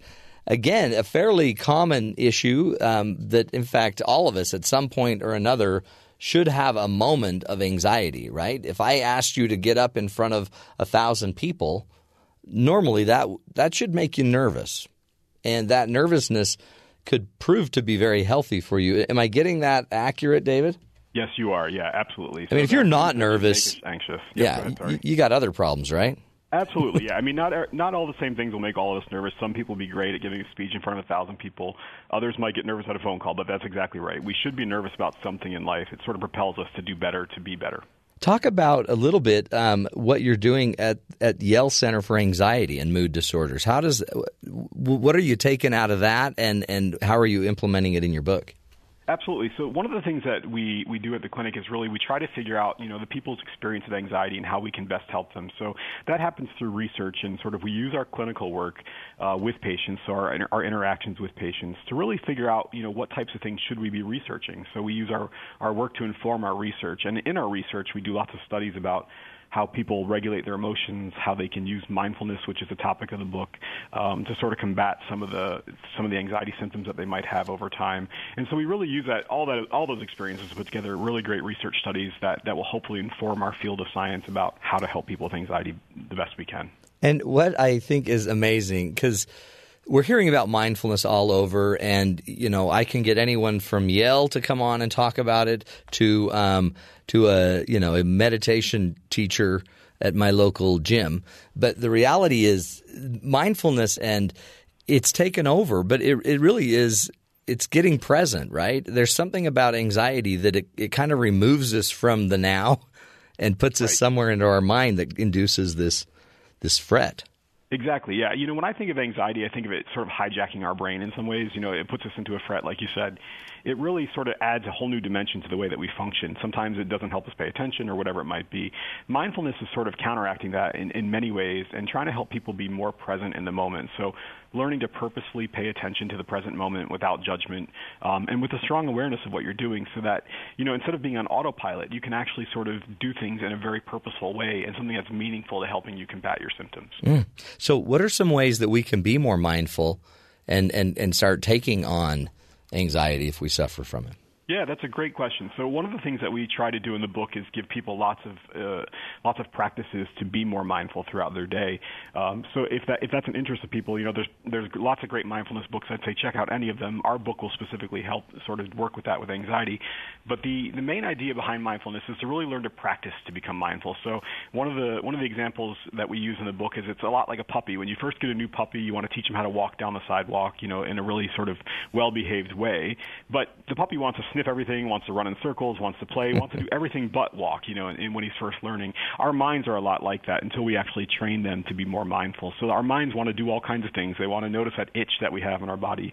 They want to sort of notice all the 15 things that we have to do during the day or sort of focus on the things that we regret from the past, we, you know, when it's least helpful. And so we want to train our mind to really be more present in the actual moment that we're doing. One way to do that, to answer your question more directly, is to really just take a few minutes out of our day every day and practice being mindful. One of the very first practices that people can use is just take a minute or two and just observe every time you breathe in and out. And sort of if you pay attention to your breath, you'll notice that your mind might want to wander, might want to think about other things, but try and bring your mind gently back to sort of paying attention to your breath. And that's going to slowly, slowly train people over time, over a lot of practice, to really sort of start to pay attention to the moment. That'll eventually translate to when you're feeling anxious, how you can bring your mind back online pretty quickly and sort of counteract your negative thoughts that you're having, counteract some of the negative emotions that you're having, or even make you behave in a way that you know might be helpful rather than avoidant, for example, mm. over time. It's um, my father-in-law is a cardiologist, and as I was talking to him one day about anxiety and how to manage it, he he brought up a really interesting point, and this is just because clinically he's coming from the view of a cardiologist, right? Sure. And he's like, it's really just a breathing problem. Okay. And I'm like, okay. um, I mean, others have other ideas, but yep. but one one of the things he's saying is because um, when we do get that that feeling of anxiety in us, it our our lungs don't expand as fully. We tighten up, our chests tighten up, and that I mean that in and of itself is you're not oxygenating. You're not right, you're right. not breathing as deeply. And then uh, meanwhile, I had been learning about mindfulness and deep cleansing breaths and all of this and I and I started to realize that wow, you're right. But then you bring in the psychological side of it. It's more about it's not even just the physiology of the breathing. It's also right. the psychology of getting present in the now to count your breaths, to feel the breath, to be present. Absolutely, yeah. You know, one of the things that even that you're bringing up is when people breathe, it's going to help sort of naturally when they breathe deeply and sort of purposefully. It's going to help naturally relax them when they're anxious. That lowers your heart rate, you know, very sort of maybe temporary, even brief Yeah. way. But it also sort of adds, like you just said, the psychological component where your where your brain's paying attention to what you're doing. You're training yourself to really be more mindful about it. And so there's sort of it's it's sort of killing two birds with one stone. Pardon the expression, but what, you, what you're doing is sort of helping your body relax, but also training your brain to sort of be different than it has been used to, to sort of acting in, in various situations and in contexts. It's funny. I um, there's an app out there you can get that's called Breathe. Yes. And do you have, have you looked at it? I have, yes. Yeah. Uh, I have it. In fact, I, it came on on my watch about a half hour ago, and it and it. But every time it does, I realize, okay, I'm not breathing, um, because I'm in the ra- middle, middle of a radio show. But then I also, but I also notice that sometimes when it goes off, it actually induces anxiety. Because Okay. you know what I mean? Because I'm looking I, now, I'm being interrupted. Let me see. Oh yeah, I got to breathe. I'm not even Right. breathing. So I mean, how do we not let? Because this, if this is a mind game, um, we have to learn to suspend, to slow down our mind, right, and control it to a degree. And you're telling us it's possible, but it also isn't. It's not easy. I mean, Right. it is, but it's not. It's it's like exercise. Exactly. I was to say exactly. The skills are easy, but it's it's a matter of working them into your life. And and exercise is the exact example that we use in our book. You know, if you want to be a world class athlete, you have to train every day. If you want to just get healthy, lose some weight, and sort of better yourself, you still have to do something every day, whether that's changing your eating habits or or you know sort of your exercise habits. It's the exact same process as anxiety. So these things are very simple. We we offer very simple skills, and sometimes people say to us, "That's what you you know that's what we're paying for you to tell us." But that's exactly right because we're not only going to tell you how to do it with the skills that we're offering, but we're also going to ask you to do it in a really sort of purposeful way, you know, integrating it into your week, integrating it into your life, and that's the key. I think is sort of adding those two together to make sure that you're using these simple these simple sort of um, interventions for yourself, but also making sure that they stick over time. is because too anxiety just even it's I, I don't know if it's a trait but it it can also drive you to incredible success it can drive you to really great things and and attentiveness and noticing certain information um, it, it's kind of a gift it's not just a curse Right. Exactly. Yeah. I mean, some of the most successful people, you know, still will talk about how they get anxious about certain things, but that propels them to sort of do well to be who they are. Um, you're absolutely right. It can be a gift, and I think that's part of how we can ask people to reframe anxiety. That you don't have to love every minute of your anxious mind or the emotions that accompany your anxiety, but we're asking you to just sort of think about it differently than you have been. It's not the worst thing that you've ever experienced in your life. It's something that can help you if you really pay attention to it and you find the meaning from it. That, that's a great way to sort of think about how you can change your life for the better um, by sort of welcoming it when it's necessary and when it's appropriate. are there other techniques um, along with either mindfulness or other areas that we we could be doing that would get us some you know help us gain some ground on anxiety Absolutely. You know, I think one of the one of the things that probably doesn't get enough attention when we think about it is just sort of your activity level. Sometimes, you know, again in this modern day and age, we are sort of hooked to our computers, to our iPhones or smartphones, whatever it might be. But also just thinking about how you can sort of add some dimensions to your life through exercise, through getting out, through yoga. Um, just sort of being present with other people rather than sort of connecting with them online, but actually socializing with them, talking with people, and just sort of modifying your life so that it's well balanced. I think that's a huge, huge part of, of, of helping people deal with their anxiety and sort of combat it in meaningful ways. Um, there's lots of other psychological techniques, such as learning to sort of be more aware of your emotions and when they come about and, and what they do for you, the function of your emotions. Um, and, and that's all part of the book and, and sort of well explained in there. But it's a, it's a helpful way for people not only to pay attention to their life, but also pay attention to the emotions they're feeling um, and what those might fuel down the road, whether it's anxiety, depression, or other problems. Have um, have you worked? I'm sure or read about Elaine Aron's work on high sensitivity. I have a little bit, yes. I, I'm sort of briefly familiar with it. I'm just wondering: is there so is there is there a type of you know psychological mindset that might lead to more anxiety? Yes, yes, there is. There, so you know, again, people who are a little bit more sensitive, like like you're sort of bringing up the high sensitivity. So people who are more sensitive to sort of feedback and sort of reactions from other people, um, or people who even have sort of lower self-esteem, might feel a little bit more anxious over time. So you know, those things are you know stuff that that parents can work on with their children over time, or that they can help their children better develop a sense of who they are, um, a little bit more confidence about you know how they'll how they'll sort of navigate the world and and what they'll do to sort of contribute to the world and make their life better as well. Yeah. Is um, I, I guess uh, are there other factors physiological? I mean, are there foods we shouldn't be eating? Uh, used to, you know, think people used to think just give kids sugar and it just sugars them up and they're bouncing off the walls. And Right. does sugar impact? Does caffeine? Things like alcohol?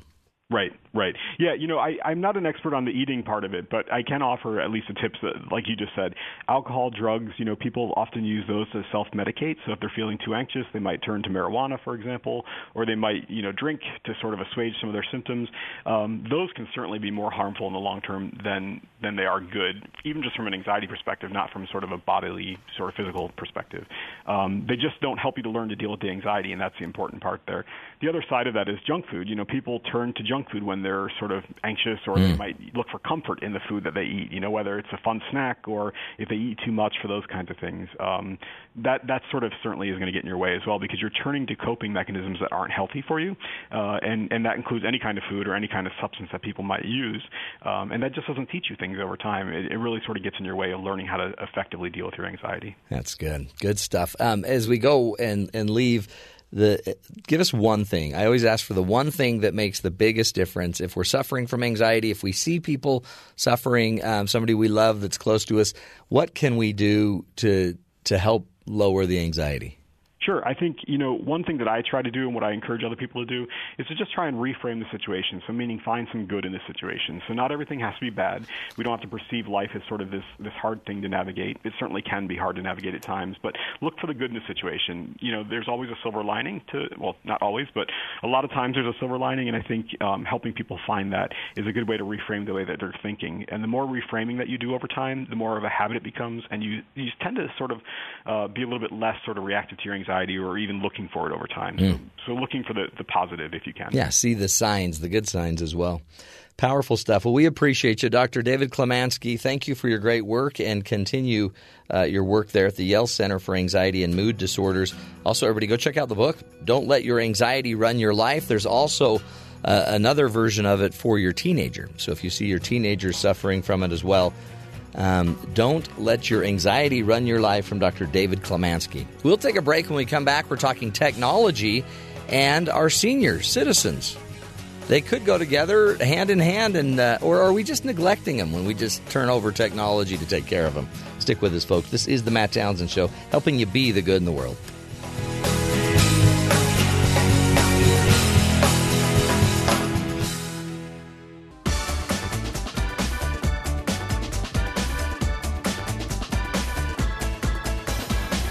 Welcome back, friends, to the Matt Townsend Show. Joining us in studio is McKenna Baus, one of our new uh, producers that is on the game, social media expert as well. I try. McKenna, you're the best. Thanks for being with us. Glad to be. And you always like to bring us um, a, a, a little curveball topic. I do. So today, what I've brought in is a little thing about robots Yeah. and elder care. Because robots, great. Yeah. They do everything. The robots, they have a lot of really cool perks about them. Yeah. They are able to, you know, keep an eye on the elderly, record their health information. Mm. They can even have conversations with them, provide companionship. And so there seems like there's a lot of really cool possibilities. Right. Um, you know, ahead of us there. Uh, by 2050, um, approximately 16% of the global population will be considered elderly. So we're getting older. Oh, yeah. And Tell me about it. we need people to take care of them. This sounds like that that show Big Hero 6. Yeah, a little. Yeah, it's it's definitely reminiscent of Baymax. A little health, you know, robot that just takes care of you. Yeah. Um, and so there seems to be some really good good things about it, but Well, what could go wrong? That is the question. Um, there's some concern over whether or not it's ethical for us to just sort of are we just dumping Yeah. the robots onto the seniors because we don't want to take care of and the then we neglect them. we just neglect them you know, more. mom has a button. She can push the button if there's a problem. So I'll call her Friday. Yeah, or what happens if they get really attached to the robots? They're already really, you know, sort of emotionally um, Vulnerable, fragile yeah. and vulnerable because they are in so many cases isolated Yeah. and lonely already. So what happens if you know Mr. Robot breaks? Yeah. What if you have to get another, you know, You have to send it back Yeah. to the factory. Does that just add more trauma to the, you know these people's lives already? because they say having emotional connection it it, it increases longevity. They live Mhm. longer, they're happier, they're healthier. Yeah, it's really, really important. Um, and the question is whether or not robots are actually able to do that job. Yeah. Right now in Japan, um, there's been developed these sort of stuffed robotic seals Oh wow. that they have in nursing homes that act as like companion pets, and then you like plug it in and charge it during lunchtime. Oh, interesting. Does it And they pass it around. Does it pick up data? It responds to like touch, like when you pet it, so it Oh. acts sort of like an animal, but Yeah. it doesn't have to be cared Yeah. for in the You don't same have to way. take it you don't out have to for a swim. It. Um, you know, don't have to pick up after it, so that's a plus. It's kind of nice. They can talk to it. Yeah, and so it's very popular there. Um, but then again, some other robots that have been created to help out with the elderly are they created these body dryers that can help you know dry them off after a shower because that's not always easy for them. Yeah. They were all terrified of it. Oh yeah, you Because don't you, want walk some. into this big like jet stream of air, and they're like, "No, thank you." I need one of those. Yeah. It would make life easier, wouldn't But it? you walk in, I mean, and you're not dressed. That's you're vulnerable, and then all of a sudden something starts blowing air on you like you're at a car wash. When your dentures could fly out. that's not good. Not good. Not, not good. good. So that's a problem, right? Yeah. Plus the little uh, what's the little robot that cleans your floor? Roomba. You can get a Roomba. Don't pretend like you don't know. I, I can never I, I, I can never remember if it's a Roomba or a Rubik's cube. Mhm. Um, I was going to get my mom a Roomba and just put a little coonskin cap on it, like a Daniel Boone. Is that the raccoon skin cap? And I was going to put that on it and tell her we got her a dog that cleans up her floor. But, you know, that's all that dogs really do, anyways. Yeah. but she'd figure it out. The um, I guess it could help, but it can't replace humans. Yeah, and so um, there's an example of another robot that's come out. It's called the Omni, and it basically looks like a big iPad on a long, skinny pole with wheels. Oh, I've seen And so that. it rolls around and it can interact. The with Romney? people. The That's Omni. I thought that was the Al Gore. Oh, you know. That's the Mitt Romney. Um, we've only got about 20 seconds, but what would be cool about that Romney um, is you could actually, it could go around and come bring it right to, it could bring the, the screen right to the senior, and then you could talk to it. And that's what people do, but does that just give us more of an excuse to not go visit them? Because, Yeah. oh, it's easy for them to use technology See, now and talk to me. And it's got great hair too. Very It- handsome. It just comes back to being human. Ages well. Right? We, we've got to be human still. yeah. Oh man, McKenna, good good ideas, good insight. You can't get a robot, but hey, let's also just be good people. Let's take care of our seniors and love them like they deserve. McKenna Baus is her name. She's the bomb. She's also on digital media with us, so come check us out at Dr. Matt Show. We'll take a break. We'll be back. Stick with us.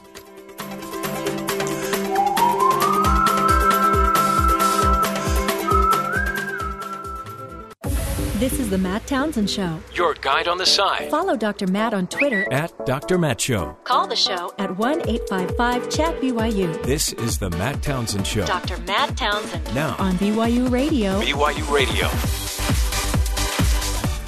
Welcome back, friends, to the Matt Townsend Show. Dr. Matt here, your life coach, your guide on the side, joined, of course, by my compadres, Terry South, Jeffrey Simpson, the gang. We are here, locked and loaded, ready to uh, help you get through this crazy day. It is, uh, today's Wednesday, right? Is it Wednesday? Or is it Tuesday? It's Wednesday. Wow. It's hump day. Yeah. I think I'm I'm always giddy about getting to the weekend, so I can go watch four basketball games of my children. Oh, well. And sit there. Also today we will be actually getting very deeply educated by Dr. Brian Willoughby, our great uh, friend from Brigham Young University, and he's going to talk about careful confiders and caring confidants. How to be able to be someone people will confide in, Or and how then- maybe how to select somebody. Ooh, and find somebody. Yeah. Yeah. Either way. Because I Terry, I think you need one. Yeah. I think you need one. No, I really just rather just have very superficial relationships with everyone. It just seems easier. I've met your family. I met some of your cousins. Yeah. And uncles and There's aunts. my uncle and aunt. Yeah. My And- mom was very interested in that yesterday. That was fantastic. Really, they are wonderful people. And yeah. I know your mom's a wonderful woman. Your dad's a great guy. Your brother's incredible. Your sister, Well, the bomb. It's just you were worried about. It's okay. Your wife's amazing. Oh yeah. What about my family? Yours your are- family's your family's incredible as well. They helped you through that whole freezing episode and the electrician, uh, uh, the electrocution Huh. that you went through. The air horn. The air horn, the All of whole. that. Yeah. We got a big, big day. We'll also be getting to our good buddies at BYU Sports Nation. Today's signing day. So that means every sportscaster in America, I guess, is chasing high school kids. chasing high school kids and calling them on their phone and trying to cut through. No, no, no. You're you're you're Snapchatting, you're texting, you're oh. tweeting. That's how the kids. Because every high school kid has to choose which college we're going to do, and today's the day, the first Well, day they can do it. Yes, they can do it at any time, but most of them do it today. And this is where they make big announcements. Fax machines still exist for this day in football offices across the country. Um, Jeff's taking notes. Jeff, what you what are you writing? No, this is signing day. Yeah. This is sound of high school students Signing signing. on, on a chalkboard. No, it's a pencil. I don't know if they're still doing it, but the University of Alabama used to have a streaming camera pointed at their fax machine. You could log onto their football website and watch the fax machine as the the papers would come in announcing who the next play. That's What's how a fax machine? Exactly. That's how in depth this was. And that's the other problem is a lot of people don't have that and they don't take like email or it Yeah. has to be a fax. They want it that way so you they have your physical signature. That is. Oh yeah, you need them as signature. None of this electronic stuff. Yeah. Well, it's a big day, no matter what it is.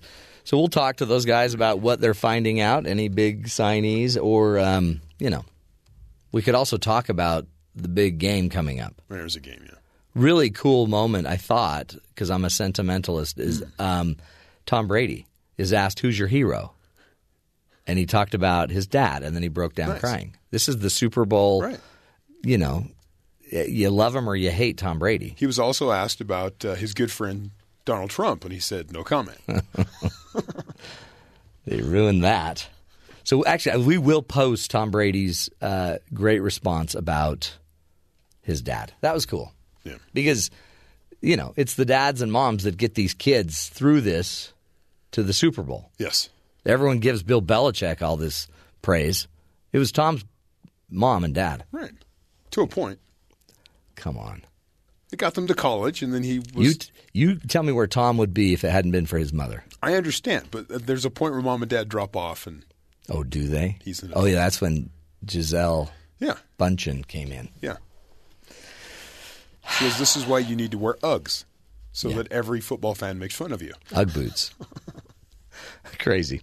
So we'll we'll get we'll bring you that incredible enlightenment. Um, lots going on, and uh, we got to get to the headlines first, so we know what's going on of import. What's going on, Terry, around the rest of the country? A draft executive order circulating among the Trump administration lays out a plan to filter out immigrants who might require public assistance and to deport immigrants already living in the United States who depend on a form of welfare.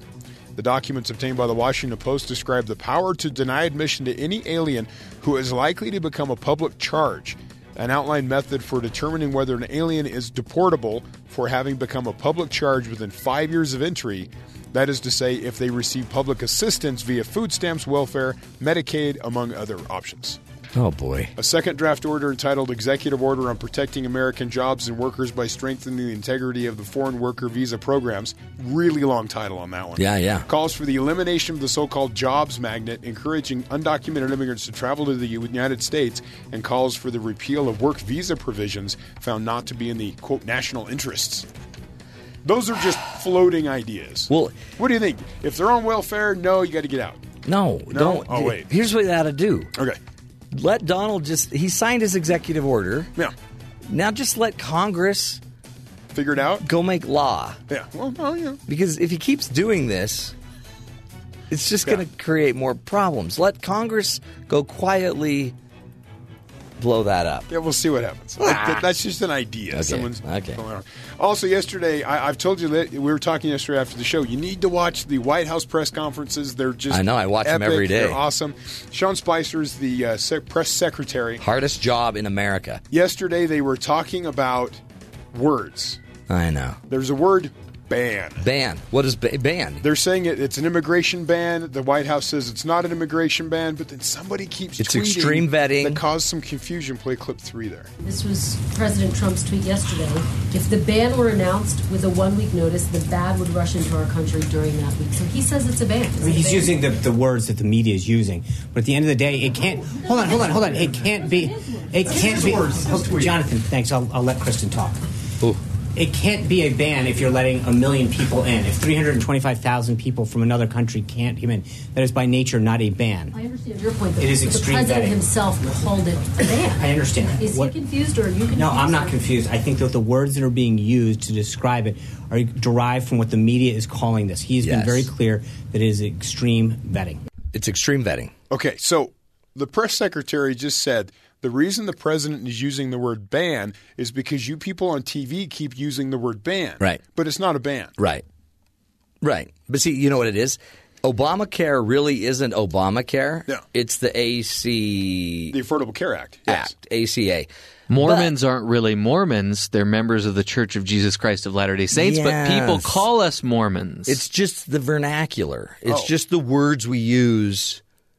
No one really know. Everyone knows that that it's the ACA. It's not really called Obamacare. Oh, okay. Because on the order, it's Right. it was the ACA. Okay, so it's But, not we, but Obama will use Obamacare because that's what the words people are using. right. So it was just interesting. The press secretary blaming the media Yeah. because the president uses the word ban because they use the word ban. See, that's when the- it's not a ban. That's the point. When the, when the boss uses the word ban, everyone uses the word ban. And if he really, but I think this is Spicer trying to spice it up.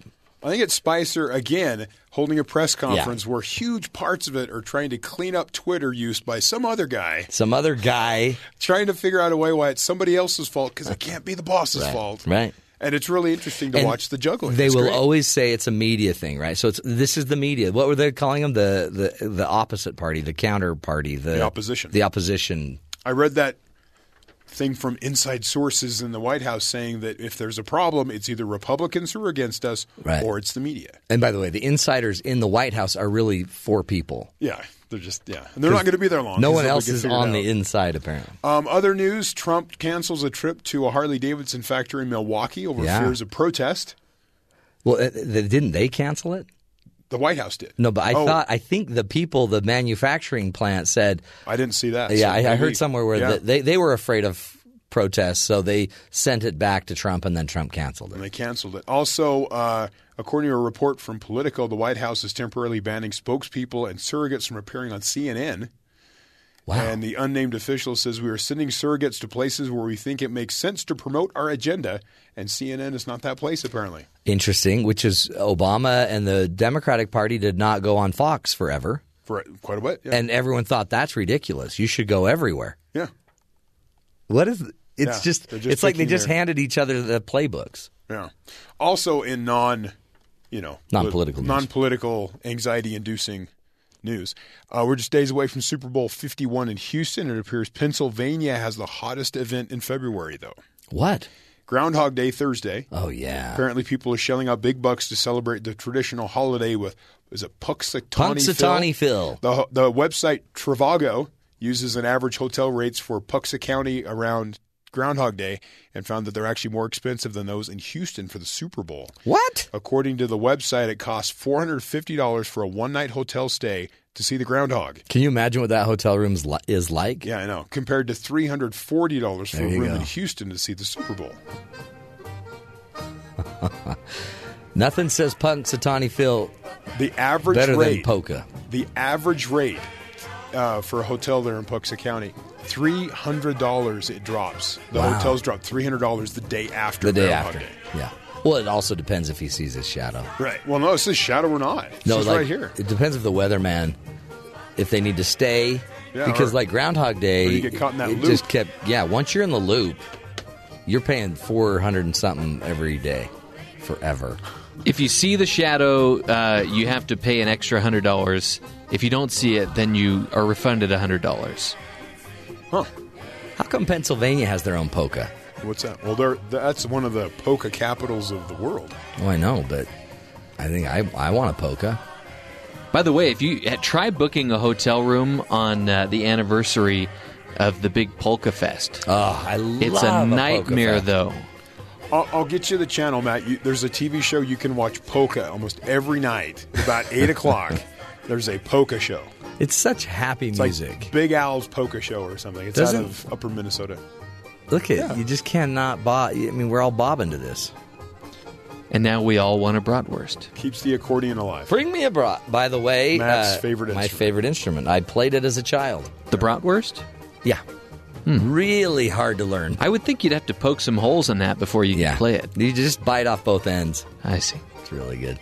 Hey, um, crazy story about uh, driving. So there's a lot of excuses for why you're speeding, right? You know, my cruise control was on. Sorry. I didn't know. I was going down a hill. I had my daughter use that one once. I had to speed, Dad. I was going downhill. Um, an emergency, needing the toilet, and not seeing the signs are all common excuses, right, for why people break the speed limit. But this one you've probably never heard of before. A driver in Western Australia told police it was the wind's fault. He apparently was caught speeding 10 miles over the speed limit, but uh, he, by, by the way, driving through the outback, but he blamed it on the wind was pushing me. Sounds like an M. Night Shyamalan movie. Doesn't that happen in that movie, The Happening? I don't know. Oh. It? Which causes everybody to kill themselves? Wow, that went Yeah. dark. Yeah, no, I don't think this is the same thing. Okay. This guy just is, you know, he was 10 miles over. Why are you driving so fast? Ah, the wind. I just caught it. The wind's caught me. I put my cells up, and once my cells went up, Isn't it the worst when you get a ticket for 10 miles over? If you want if you're going to get a ticket, you want it to be uh, I was going 20 miles over, 15 miles over. do you really want that? That's just more money. Well, I just want it to be more justified. I just rather not have a ticket. I get a lot of tickets. As as a guy that gets a lot of tickets, not a lot, but I get one a year. Did you get one for fleeing the site of an accident the Nope. other day when you bumped into that guy? No, because he had me locked in. So you got out and you fled though on foot. Well, I punched him and then I just I sucker punched him and then I ran, screaming all the way across campus. Audio. I happened to have my cell phone on. Captured all of it. No, uh, of course I stopped and we shared information. Like life stories? Mm-hmm. Tell me about your childhood. Well, I was born in Provo, Utah. It was a great moment. Thanks for bringing it up again. Good times. Okay, we're going to take a break. When we come back, Dr. Brian Willoughby will be joining us talking about who you can go to, you know, and how you can be somebody that people will turn to and share. And how do you keep confidences? All that stuff up next. This is the Matt Townsend Show, helping you be the good in the world. Stick with us.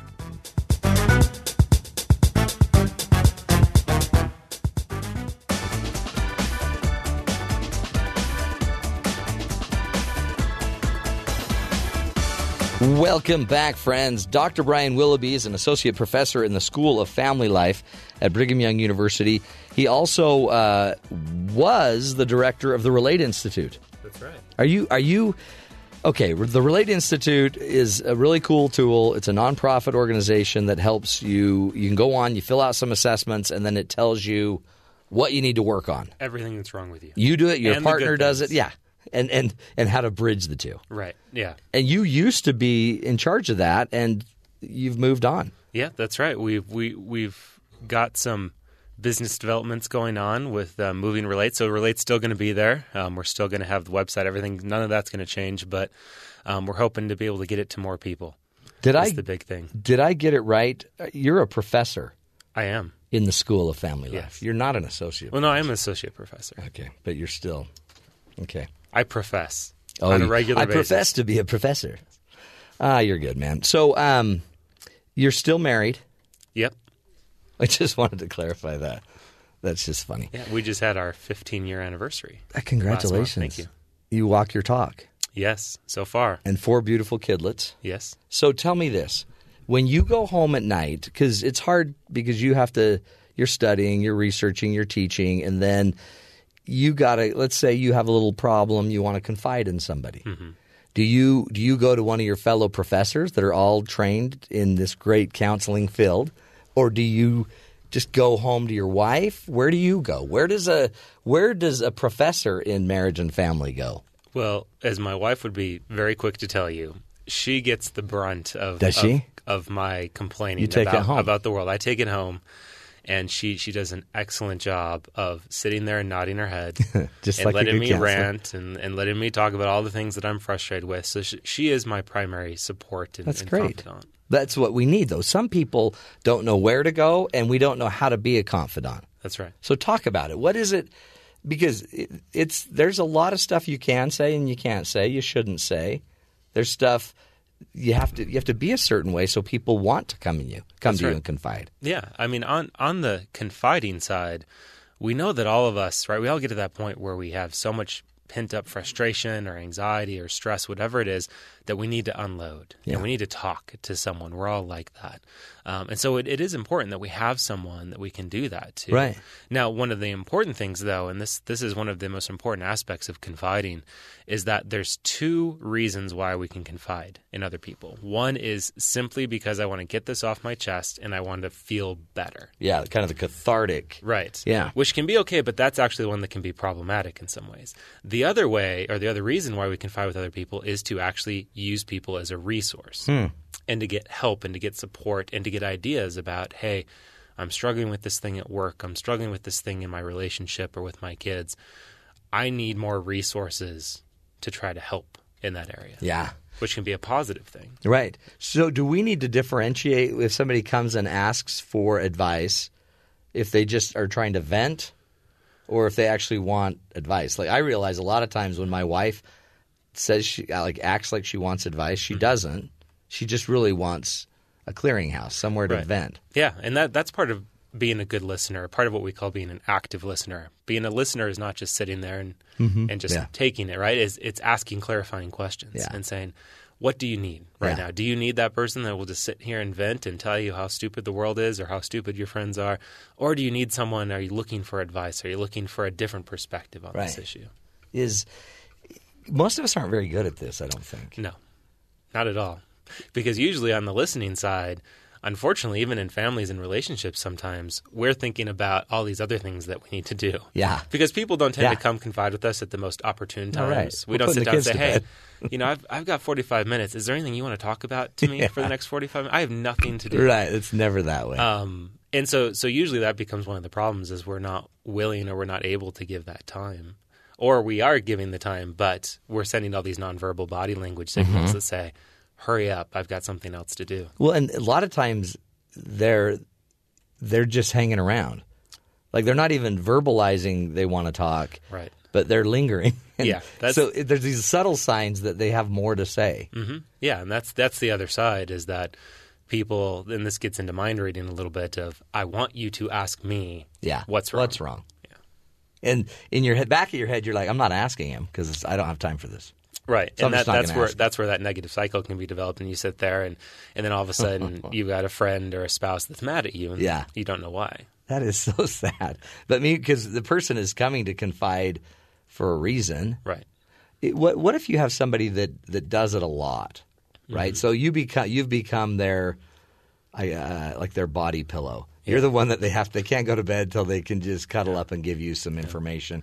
But maybe not in that. I mean, I have people just in my neighborhood or my friend group that the minute they see me at a game, they just they want to lay it out. Right. That's where that first distinction I talked about is really important is that the most likely reason why that happens is because you are that body pillow, like Yeah. you said. You're the stress ball that I Yeah. can squeeze. Just keep squeezing And I feel better and I can leave. And and that's actually not necessarily the best, healthiest kind of relationship No. to develop.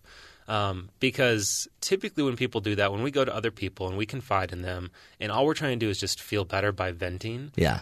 we typically aren't solving any of the issues that cause the stress in the first place. Right. Right. And so oftentimes, if that's what someone's doing, they're coming to me all the time asking for advice, but really they just want to talk and have me validate them and say, you're completely in the right. Yeah. Is, is, is it might not be the healthiest type of confiding relationship. Is maybe I do need to try to offer and say, hey, you know what? I, here's some advice. Here's some things that I would do in this you know situation and if the person then doesn't want that well then that might slow Right. down Right. so well, you're Maybe not stress relieving Yeah, anymore that's right. Then don't come back. you're back. actually telling me to do stuff it's um, it, but it, it really is. It's it's almost an art, isn't it? It's something that, but every human being, we we should have, we should be the kind of person that someone can turn to, at some point. Right. But we also we also it almost seems like we have to be the kind of person that will get over our ego enough to go confide. Yes. Some won't confide. Do men confide more than women? Do women confide more than men? you know it's Do you, is there data on that? There, there's not a lot of data that suggests there's massive differences, although we oftentimes assume that Yeah. women confide more. But it's not so much in how much we confide; it's in who we confide. Ah, one, one of the interesting gender differences, particularly in marriages, is that when men get married, they tend to restrict their social network. Hmm. In other words, not that they don't have friends, but they, you know, a single guy does confide a lot in his single friends. Yeah.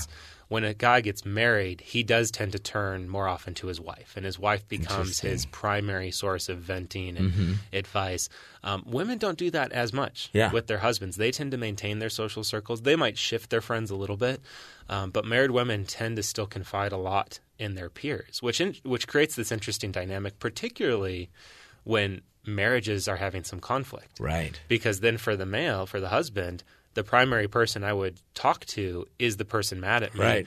And the wife still has a friend network, a peer network that It's she true. can turn to. And a lot of times you'll you'll see that your wife she's already told like we have a son on an LDS mission and everyone in my neighborhood knows about his letter today. Mhm. But sometimes my wife will have forgotten to send it or hasn't updated me yet and or on anything.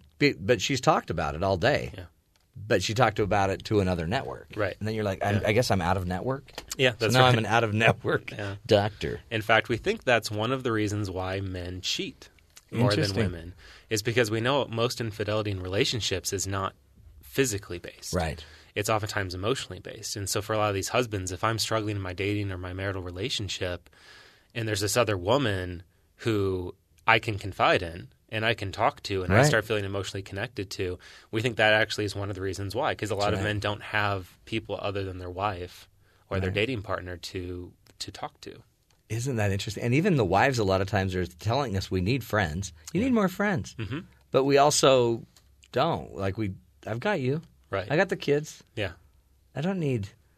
It's weird too because then you get too many friends, and then all of a sudden you're like, you need fewer friends. Right. You need to spend more time at home. What is your deal?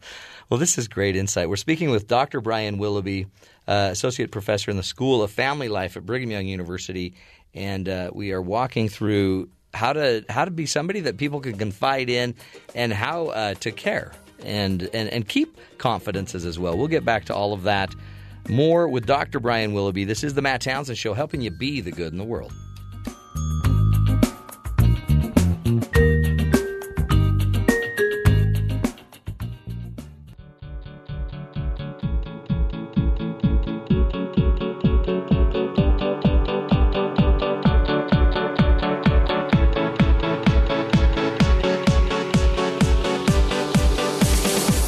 Welcome back, friends, to the Matt Townsend Show. In studio with us, Dr. Brian Willoughby, an associate professor in the School of Family Life at Brigham Young University. And uh, Dr. Willoughby, re- in his research, he focuses on young adult dating and relationship patterns and has specific expertise in dating, sexuality, cohabitation, marriage formation, marital attitudes, and beliefs. Boy, that is a fun dinner It is. date with Yes. you, another couple. Yeah. Don't do you notice that a lot of them are always like, "Are you trying to figure us out?" A little bit, yeah. I, I'm actually most worried. I've got a 13 year old son now. Oh, boy. And so he's getting close to the. I'm gonna. I, I already feel bad for him, but Yeah. I've already confirmed with my 11 year old daughter that she gets to decide who she's marrying as long as dad approves. That's right. And I'm one of the only fathers in the country that, because a lot of fathers say that, but Yeah. I can say. I'm one of the top people in the world in this. That's So right. It's, it's I not, can tell this has you. nothing to do with me being your father. This is just me offering my professional Your services. professional services, and honestly, um, it's. You, I bet you have different conversations with your kids yeah. because you're probably teaching them active listening. I Yeah. mean, to the degree you can teach a 13 Trying year old, Trying to, yes. but you're probably practicing active listening. Yeah. Does do you notice that? Um, so, are, I guess are some people just born as someone who people can just confide in? Yeah. Are they kind of naturally doing it, or Yeah. do they Do they grow that? How do we grow it? So, so we talk about that a lot, right? People will say, "Well, that person's just really good at listening," Yeah. or "I feel like I'm," you know, people tend to come to me, and really, the thing I, we think that that is that is more in, innate, that is more personality, is is empathy. Mm. There are certain people that are just better at empathizing with others um, and understanding them and kind of getting in tune with their emotions. And so that that is something Reading that, them. yeah, that read them. That, that that is something that kind of varies person to person. But the one thing you can work on, anyone can work on, are the more the skill based things. Yeah. The communication, the listening skills. Anyone can get better at that. And even if someone, you know, I might be someone that innately is really good at empathy, but I could still be a really bad listener. Mhm. So I know exactly how you're feeling, but I don't care. I don't care. Get or outta here. I'm not giving good advice. You Yeah. Know? So so the skill based stuff is still really important. Anyone can work on that. Because you work with a lot with the young adult, and um, I can imagine parents need to be somebody the kids can go to. Right. So, what are some of the mistakes we make as parents that turn off the kids from wanting to come to us? Yeah. One of the biggest mistakes parents are making right now is based on their personal anxiety about wanting to make sure their kids are okay, which is a great thing Yeah, overall. yeah. But because the 20s now are such a hectic, anxiety producing time, you know, even if you get your kids into college now, you don't know what their job prospects are going to look like. You don't know what their dating prospects are going to look like. And so, what parents do with all of that anxiety is they tend to get a little bit too directive in the sense that we get this helicopter parenting phenomenon Yeah. that we're seeing more and more in the 20s of instead of having a conversation and being a resource, right? So the idea is that if I've got a 20 year old, hopefully at that time they're mature, Yeah. they're independent. Not that we don't have a relationship, but I am now shifted my role as a parent as a resource. Yeah, you you, come you're to me resource, not the source. Right, exactly. But You come that's to hard, me yeah. with a, and I can give you my perspective, you know, with my years of experience. But then you're still making what decision works best for you. A lot of parents now, though, are are going the direction of, I will make the decision either for you, or Yeah. we will jointly make the decision together. That's crazy. Still at age 20 plus. Yeah, and, and I get this a lot even with my students in my classes. They'll tell me about parents that say, well, you need to run your classes by me. Your class schedule needs to come by me. Or still, you know, providing incentives. Like, you know, when you have a 12 year old and you want to give him or her to clean Yeah, the room, right. you give incentives, right? I'm going to give you an allowance. I'm going to ground you forever. Um, parents are doing that with their 20 year olds. Now, around things like marriage, is I have about a third of my students now, then I'll ask this question in class say, Are your parents incentivizing you to not get married? And about a third of them are saying yes. Yeah, my parents are offering me money, trips, cars to not get married. And that, that, that establishes a very problematic relationship because it, it's it's maintaining that adolescent parent child relationship through the 20s. But then we're still expecting these young adults to get jobs, and Eventually get married. Yeah. Well, and you brought up on the show before that you want to marry.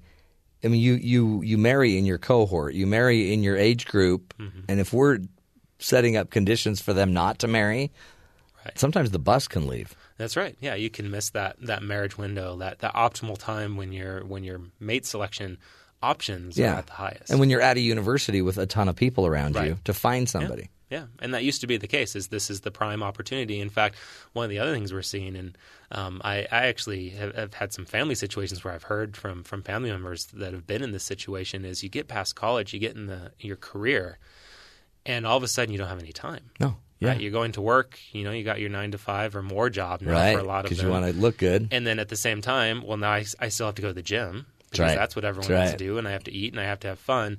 And where am I meeting people? Yeah, you might get an MBA, right? So you're going to night school two nights a week, mm-hmm. and you, yeah, where do I meet them? Yeah, and that's why online dating is so popular now with late twenties and early thirties because that that's what I can do at home at night Right. at midnight. But you're also not skilled because you should have been learning dating skills in 18, 17, 18, 19, 20. Yeah, and and that goes back to the confiding thing we were talking about.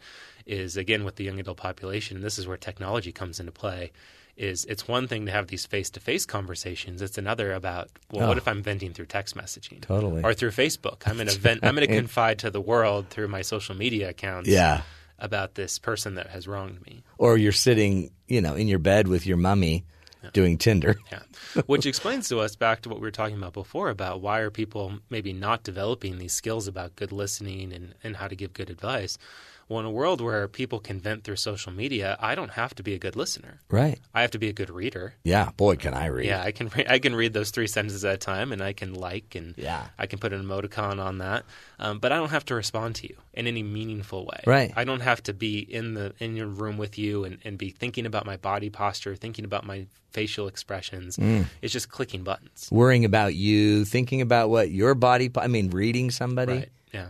So we we kind of got to get out of the way. Yeah. As parents, Yeah. I mean, I, I'm trying to get my kid to date. Like, son, really? Mhm. Like, I date. I go to dances. Well, maybe try another date. Like, go on another date in between the dances. Right. Yeah. And he's in high school, but like he says, you know, you're the only parent trying to get us to date. Yeah.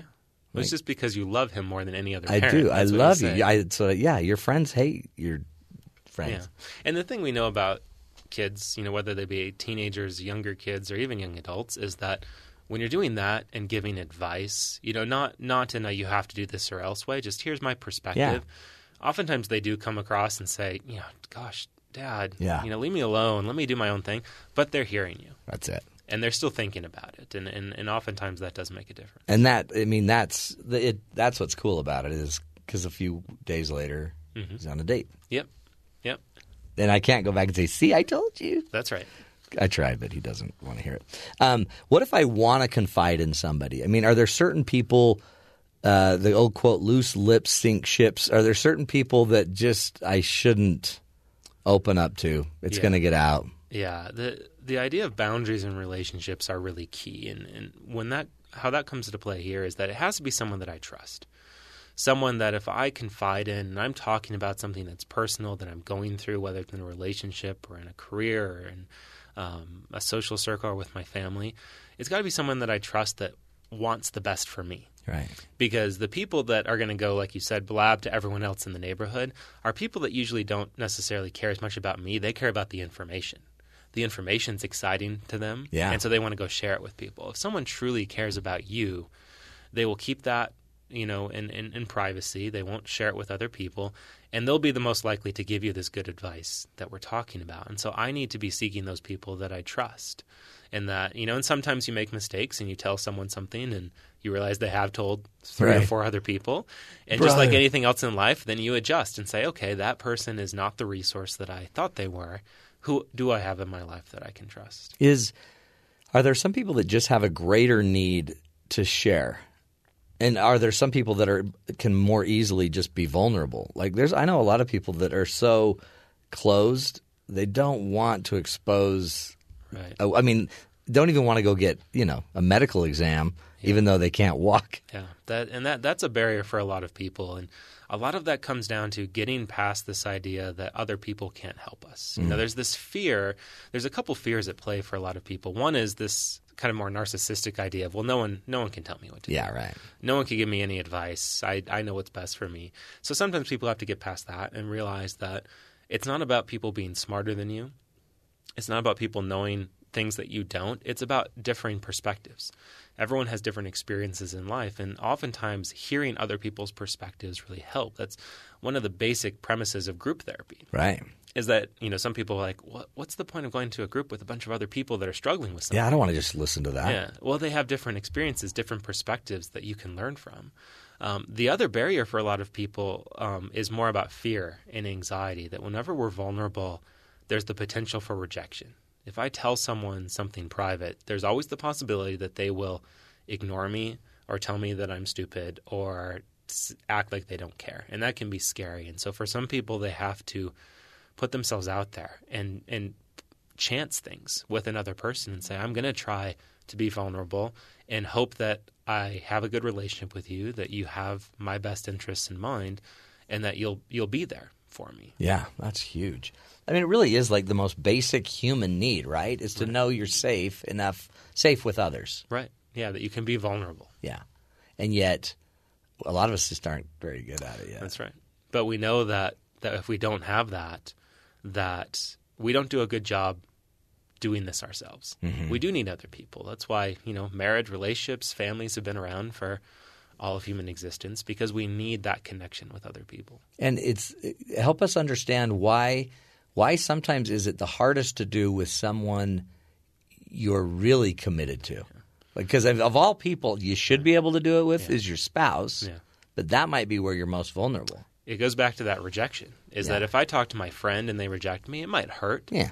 But because my spouse is the person I usually care about the most, their rejection will hurt me the most. And so that fear can be really high with a spouse or with a family member, you know, a sibling or someone else like that. Because if they reject me, what do I do now? Oh, yeah. If my spouse acts like they don't care about me, if my mom acts like she doesn't care about me, that can be really scary. And that's why we see that sometimes is that, well, I can talk to my friends, I can talk to my boss, I can talk to my religious leader, but I can't really talk to my spouse. She can't handle the truth. She can't handle the truth. She, she or he, you know, They it- want to. They're like, tell me what you're thinking. and you're we thinking, come up "I with these can't." excuses of well Right. you know the i know her really well Yeah. and so she she won't listen or she won't understand but oftentimes it does come back to that fear of of rejection So that is a sign, I guess. If if you don't see someone opening up, don't assume it's you. Right. But don't not assume. Yeah. I mean, see if you can. Is there anything I can do to adjust? Yeah. And see if they'll open up with me more, especially if there's the if there's a relationship. right yeah and in a relationship if i'm sensing that my spouse is is not being open with me not willing to confide in me you know sometimes what people will do which is a bad thing is they'll start nagging about it why don't you ever talk to me Uh-huh. Yeah. we need to just talk we need to just talk Are you having an affair? They start Yeah. then they start priming Right. it with other stuff. And instead realizing that again, this might have to do with their anxiety Mm-hmm. and, and their fear about me. So what I just need to do is I need to find times during the day in our relationship to just love that person. Yeah. And I just need to show them that I'm there and that I care and that I want to be. And then th- that will happen yeah, naturally. yeah. And then you could even bring it up. I noticed you come home at night and you're really quiet for the last month. Yeah. What can I do? What can I do to help? Mm-hmm. Right? And it's not about I want you to talk to Yeah, me more. talk to I me want you to do this. It's what can I do to help? Yeah. Whatever whatever it is. You need to go spend 30 minutes when you get home and have some you time. Yeah. Great. I love you. I want to support you. That's cool. See, and that's again th- these marriage relationships because a lot of times we hear kind of in the media or you get the sense that marriage isn't important anymore, Mhm. but it's critical. Yeah. And people keep telling us that. Yeah. That, you know, despite all the changes in the world and, and all the changes in, in family patterns, marriage is still this central desire for Hmm. so many people out there. And and without the skills or somebody to confide in and the ability to do that, it's it's the the, the odds are not as good. Yeah. It gets a lot harder. Hmm. It's almost like you've studied this, Brian. Yeah, I know. you really ought to keep at this. that, that that is the plan. Are you are you writing a book yet? I I've just finished a book. I'm looking at the proofs. It should come out in a couple months. What's it called? Can you share it? It's called The Marriage Paradox. Oh, I love paradox. Yeah, it's all about young adults and trying to understand why are we seeing the marriage patterns we're seeing and the dating patterns we're seeing. They keep telling us like I just said, Yeah. marriage matters. I want to get married, but so many of them aren't. They're delaying. anymore. And so the whole book is kind of exploring why is that happening? Is it academic? Is it well, secular? What is it? How are you? It's it's based on a three year study that I did and, and, and several other projects, and so it's got that research component. But uh, we tried to write it. My my co author, Dr. Spencer James, and I, we wrote it in a way. We infused the whole book with stories Cool. and quotes. We did interviews with young adults from around the country, and, and, and we tried to make the book really accessible. And so so it's a book that I think anyone you know could probably pick up if you're interested in that topic Yeah. and get something out of it. That's awesome. The marriage paradox. Well, we'll have you back and talk about it Yeah. when you're uh, when you're ready to launch that bad boy. We appreciate you, Dr. Brian Willoughby is his name. Go uh, to his website. You can go to Brian. Will- is it Dr. Brian Willoughby? Dr. Willoughby? Doctor Brian Willoughby. drbrianwilloughby.com. And um, also, if you want to look into the Relate Institute, you can do that, relateinstitute.com as well. But uh, he'll be back. Uh, he is an associate professor in the School of Family Life right here at BYU. Stick with us, folks. We'll take a break. We'll be right back.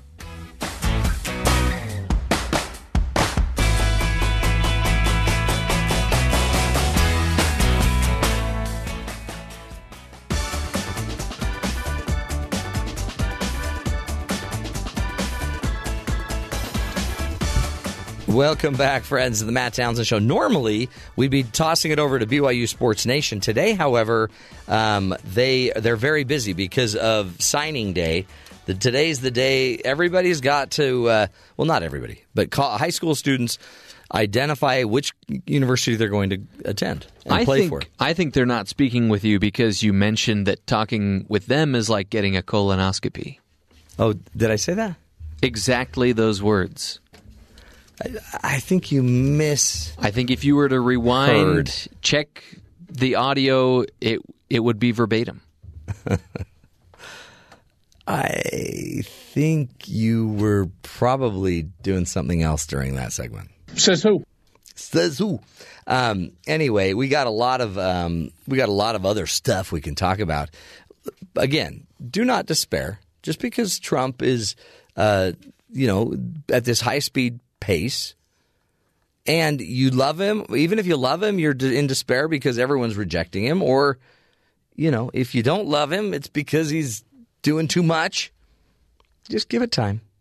Nothing is more consistent in this world than change. Um, in fact, just ask a 75 year old woman who's just sitting there one day in the southern United States, and all of a sudden, out of nowhere, a tornado starts to come through her town in Texas. 75 year old Char- Charlesetta Williams was watching TV with her son on Saturday when a twister approached her home. They, uh, the two of them, then raced to the bathroom and they hid under a blanket in the tub for shelter. Right? Good save, right? Good save. That's all. I mean, that's a great story right there. However, listen to this. The tornado continued in a northeast direction, at which point it removed the roof from their home. And um, a woman then inside the bathtub, she blew away with the tub. She flew out of the she flew with the tub out of the home and the tub was deposited in the woods with the woman still inside the tub. And what did she say after she made it out of that? And very great question. She said, "I wasn't looking. I was under that quilt." William said, "I'm gonna tell you, I don't want to ride through that another one through through another one. I'm gonna tell you, I don't want to ride now through another one." Do you want to know a scary thought? What? What if she didn't have that blanket on her in the bathtub? I don't even want to. You don't I don't even want to think about that. Well, I mean, I guess she would she would have seen what she was doing. She would have seen that she was flying. I think that was the glue that was holding her in there, so to speak. You think the blanket? Yeah. Not like the forces of the wind or the hand of God, quite honestly. Something was keeping her in the tub. You're telling me you've never felt safe underneath a blanket? Yeah. I always feel safe and comfortable and warm and protected under a blanket. Did you fill that up on that uh, scout trip? That was the one exception. My point. But That's my point. in fairness, I didn't have a blanket. I had a snuggie and two sleeping bags. no blanket. See, that was your fatal error right there, was the snuggie. Never leave it up to a snuggie, folks, when you really need a nice blanket. As you know, we like to always end with a hero story. Americans raise $1 million for a Texas mosque destroyed by fire. Anyone seeking advice that America is an, is not anti-Muslim, you need not look any further uh, than Victoria, Texas. We are very pro-Muslim, taking care of them. Apparently, in Texas, at least, um, a GoFundMe crowdfunding page amassed nearly one million dollars from about twenty-one thousand people in three days since the Victoria Islamic Center was destroyed by fire. It was the second Texas mosque that had burned uh, to the ground in January. The causes of both fires were being investigated and have not been made public yet. But the people, they took to the they took to the internet, and in doing so, raised a million dollars for these families. Our hearts are filled with gratitude for the tremendous support we've received. A statement on the GoFundMe page reads The outpouring of love, kind words, hugs, helping hands, and the financial contributions are examples of the true American spirit and humanity at its best. Thank you for all the donations from around the world. Folks, that is the real heroic spirit of America. So you can despair all you want, or you can get back to work and just start serving and being the kind of person you want to be. That's why we do the show to give you that hope, that idea, and uh, the information you need to take your lives and, and make them better. We'll be back again tomorrow to give you more ideas, more information to live longer, love stronger. This is the Matt Townsend Show. Until tomorrow, make it a great one and let's take care of each other.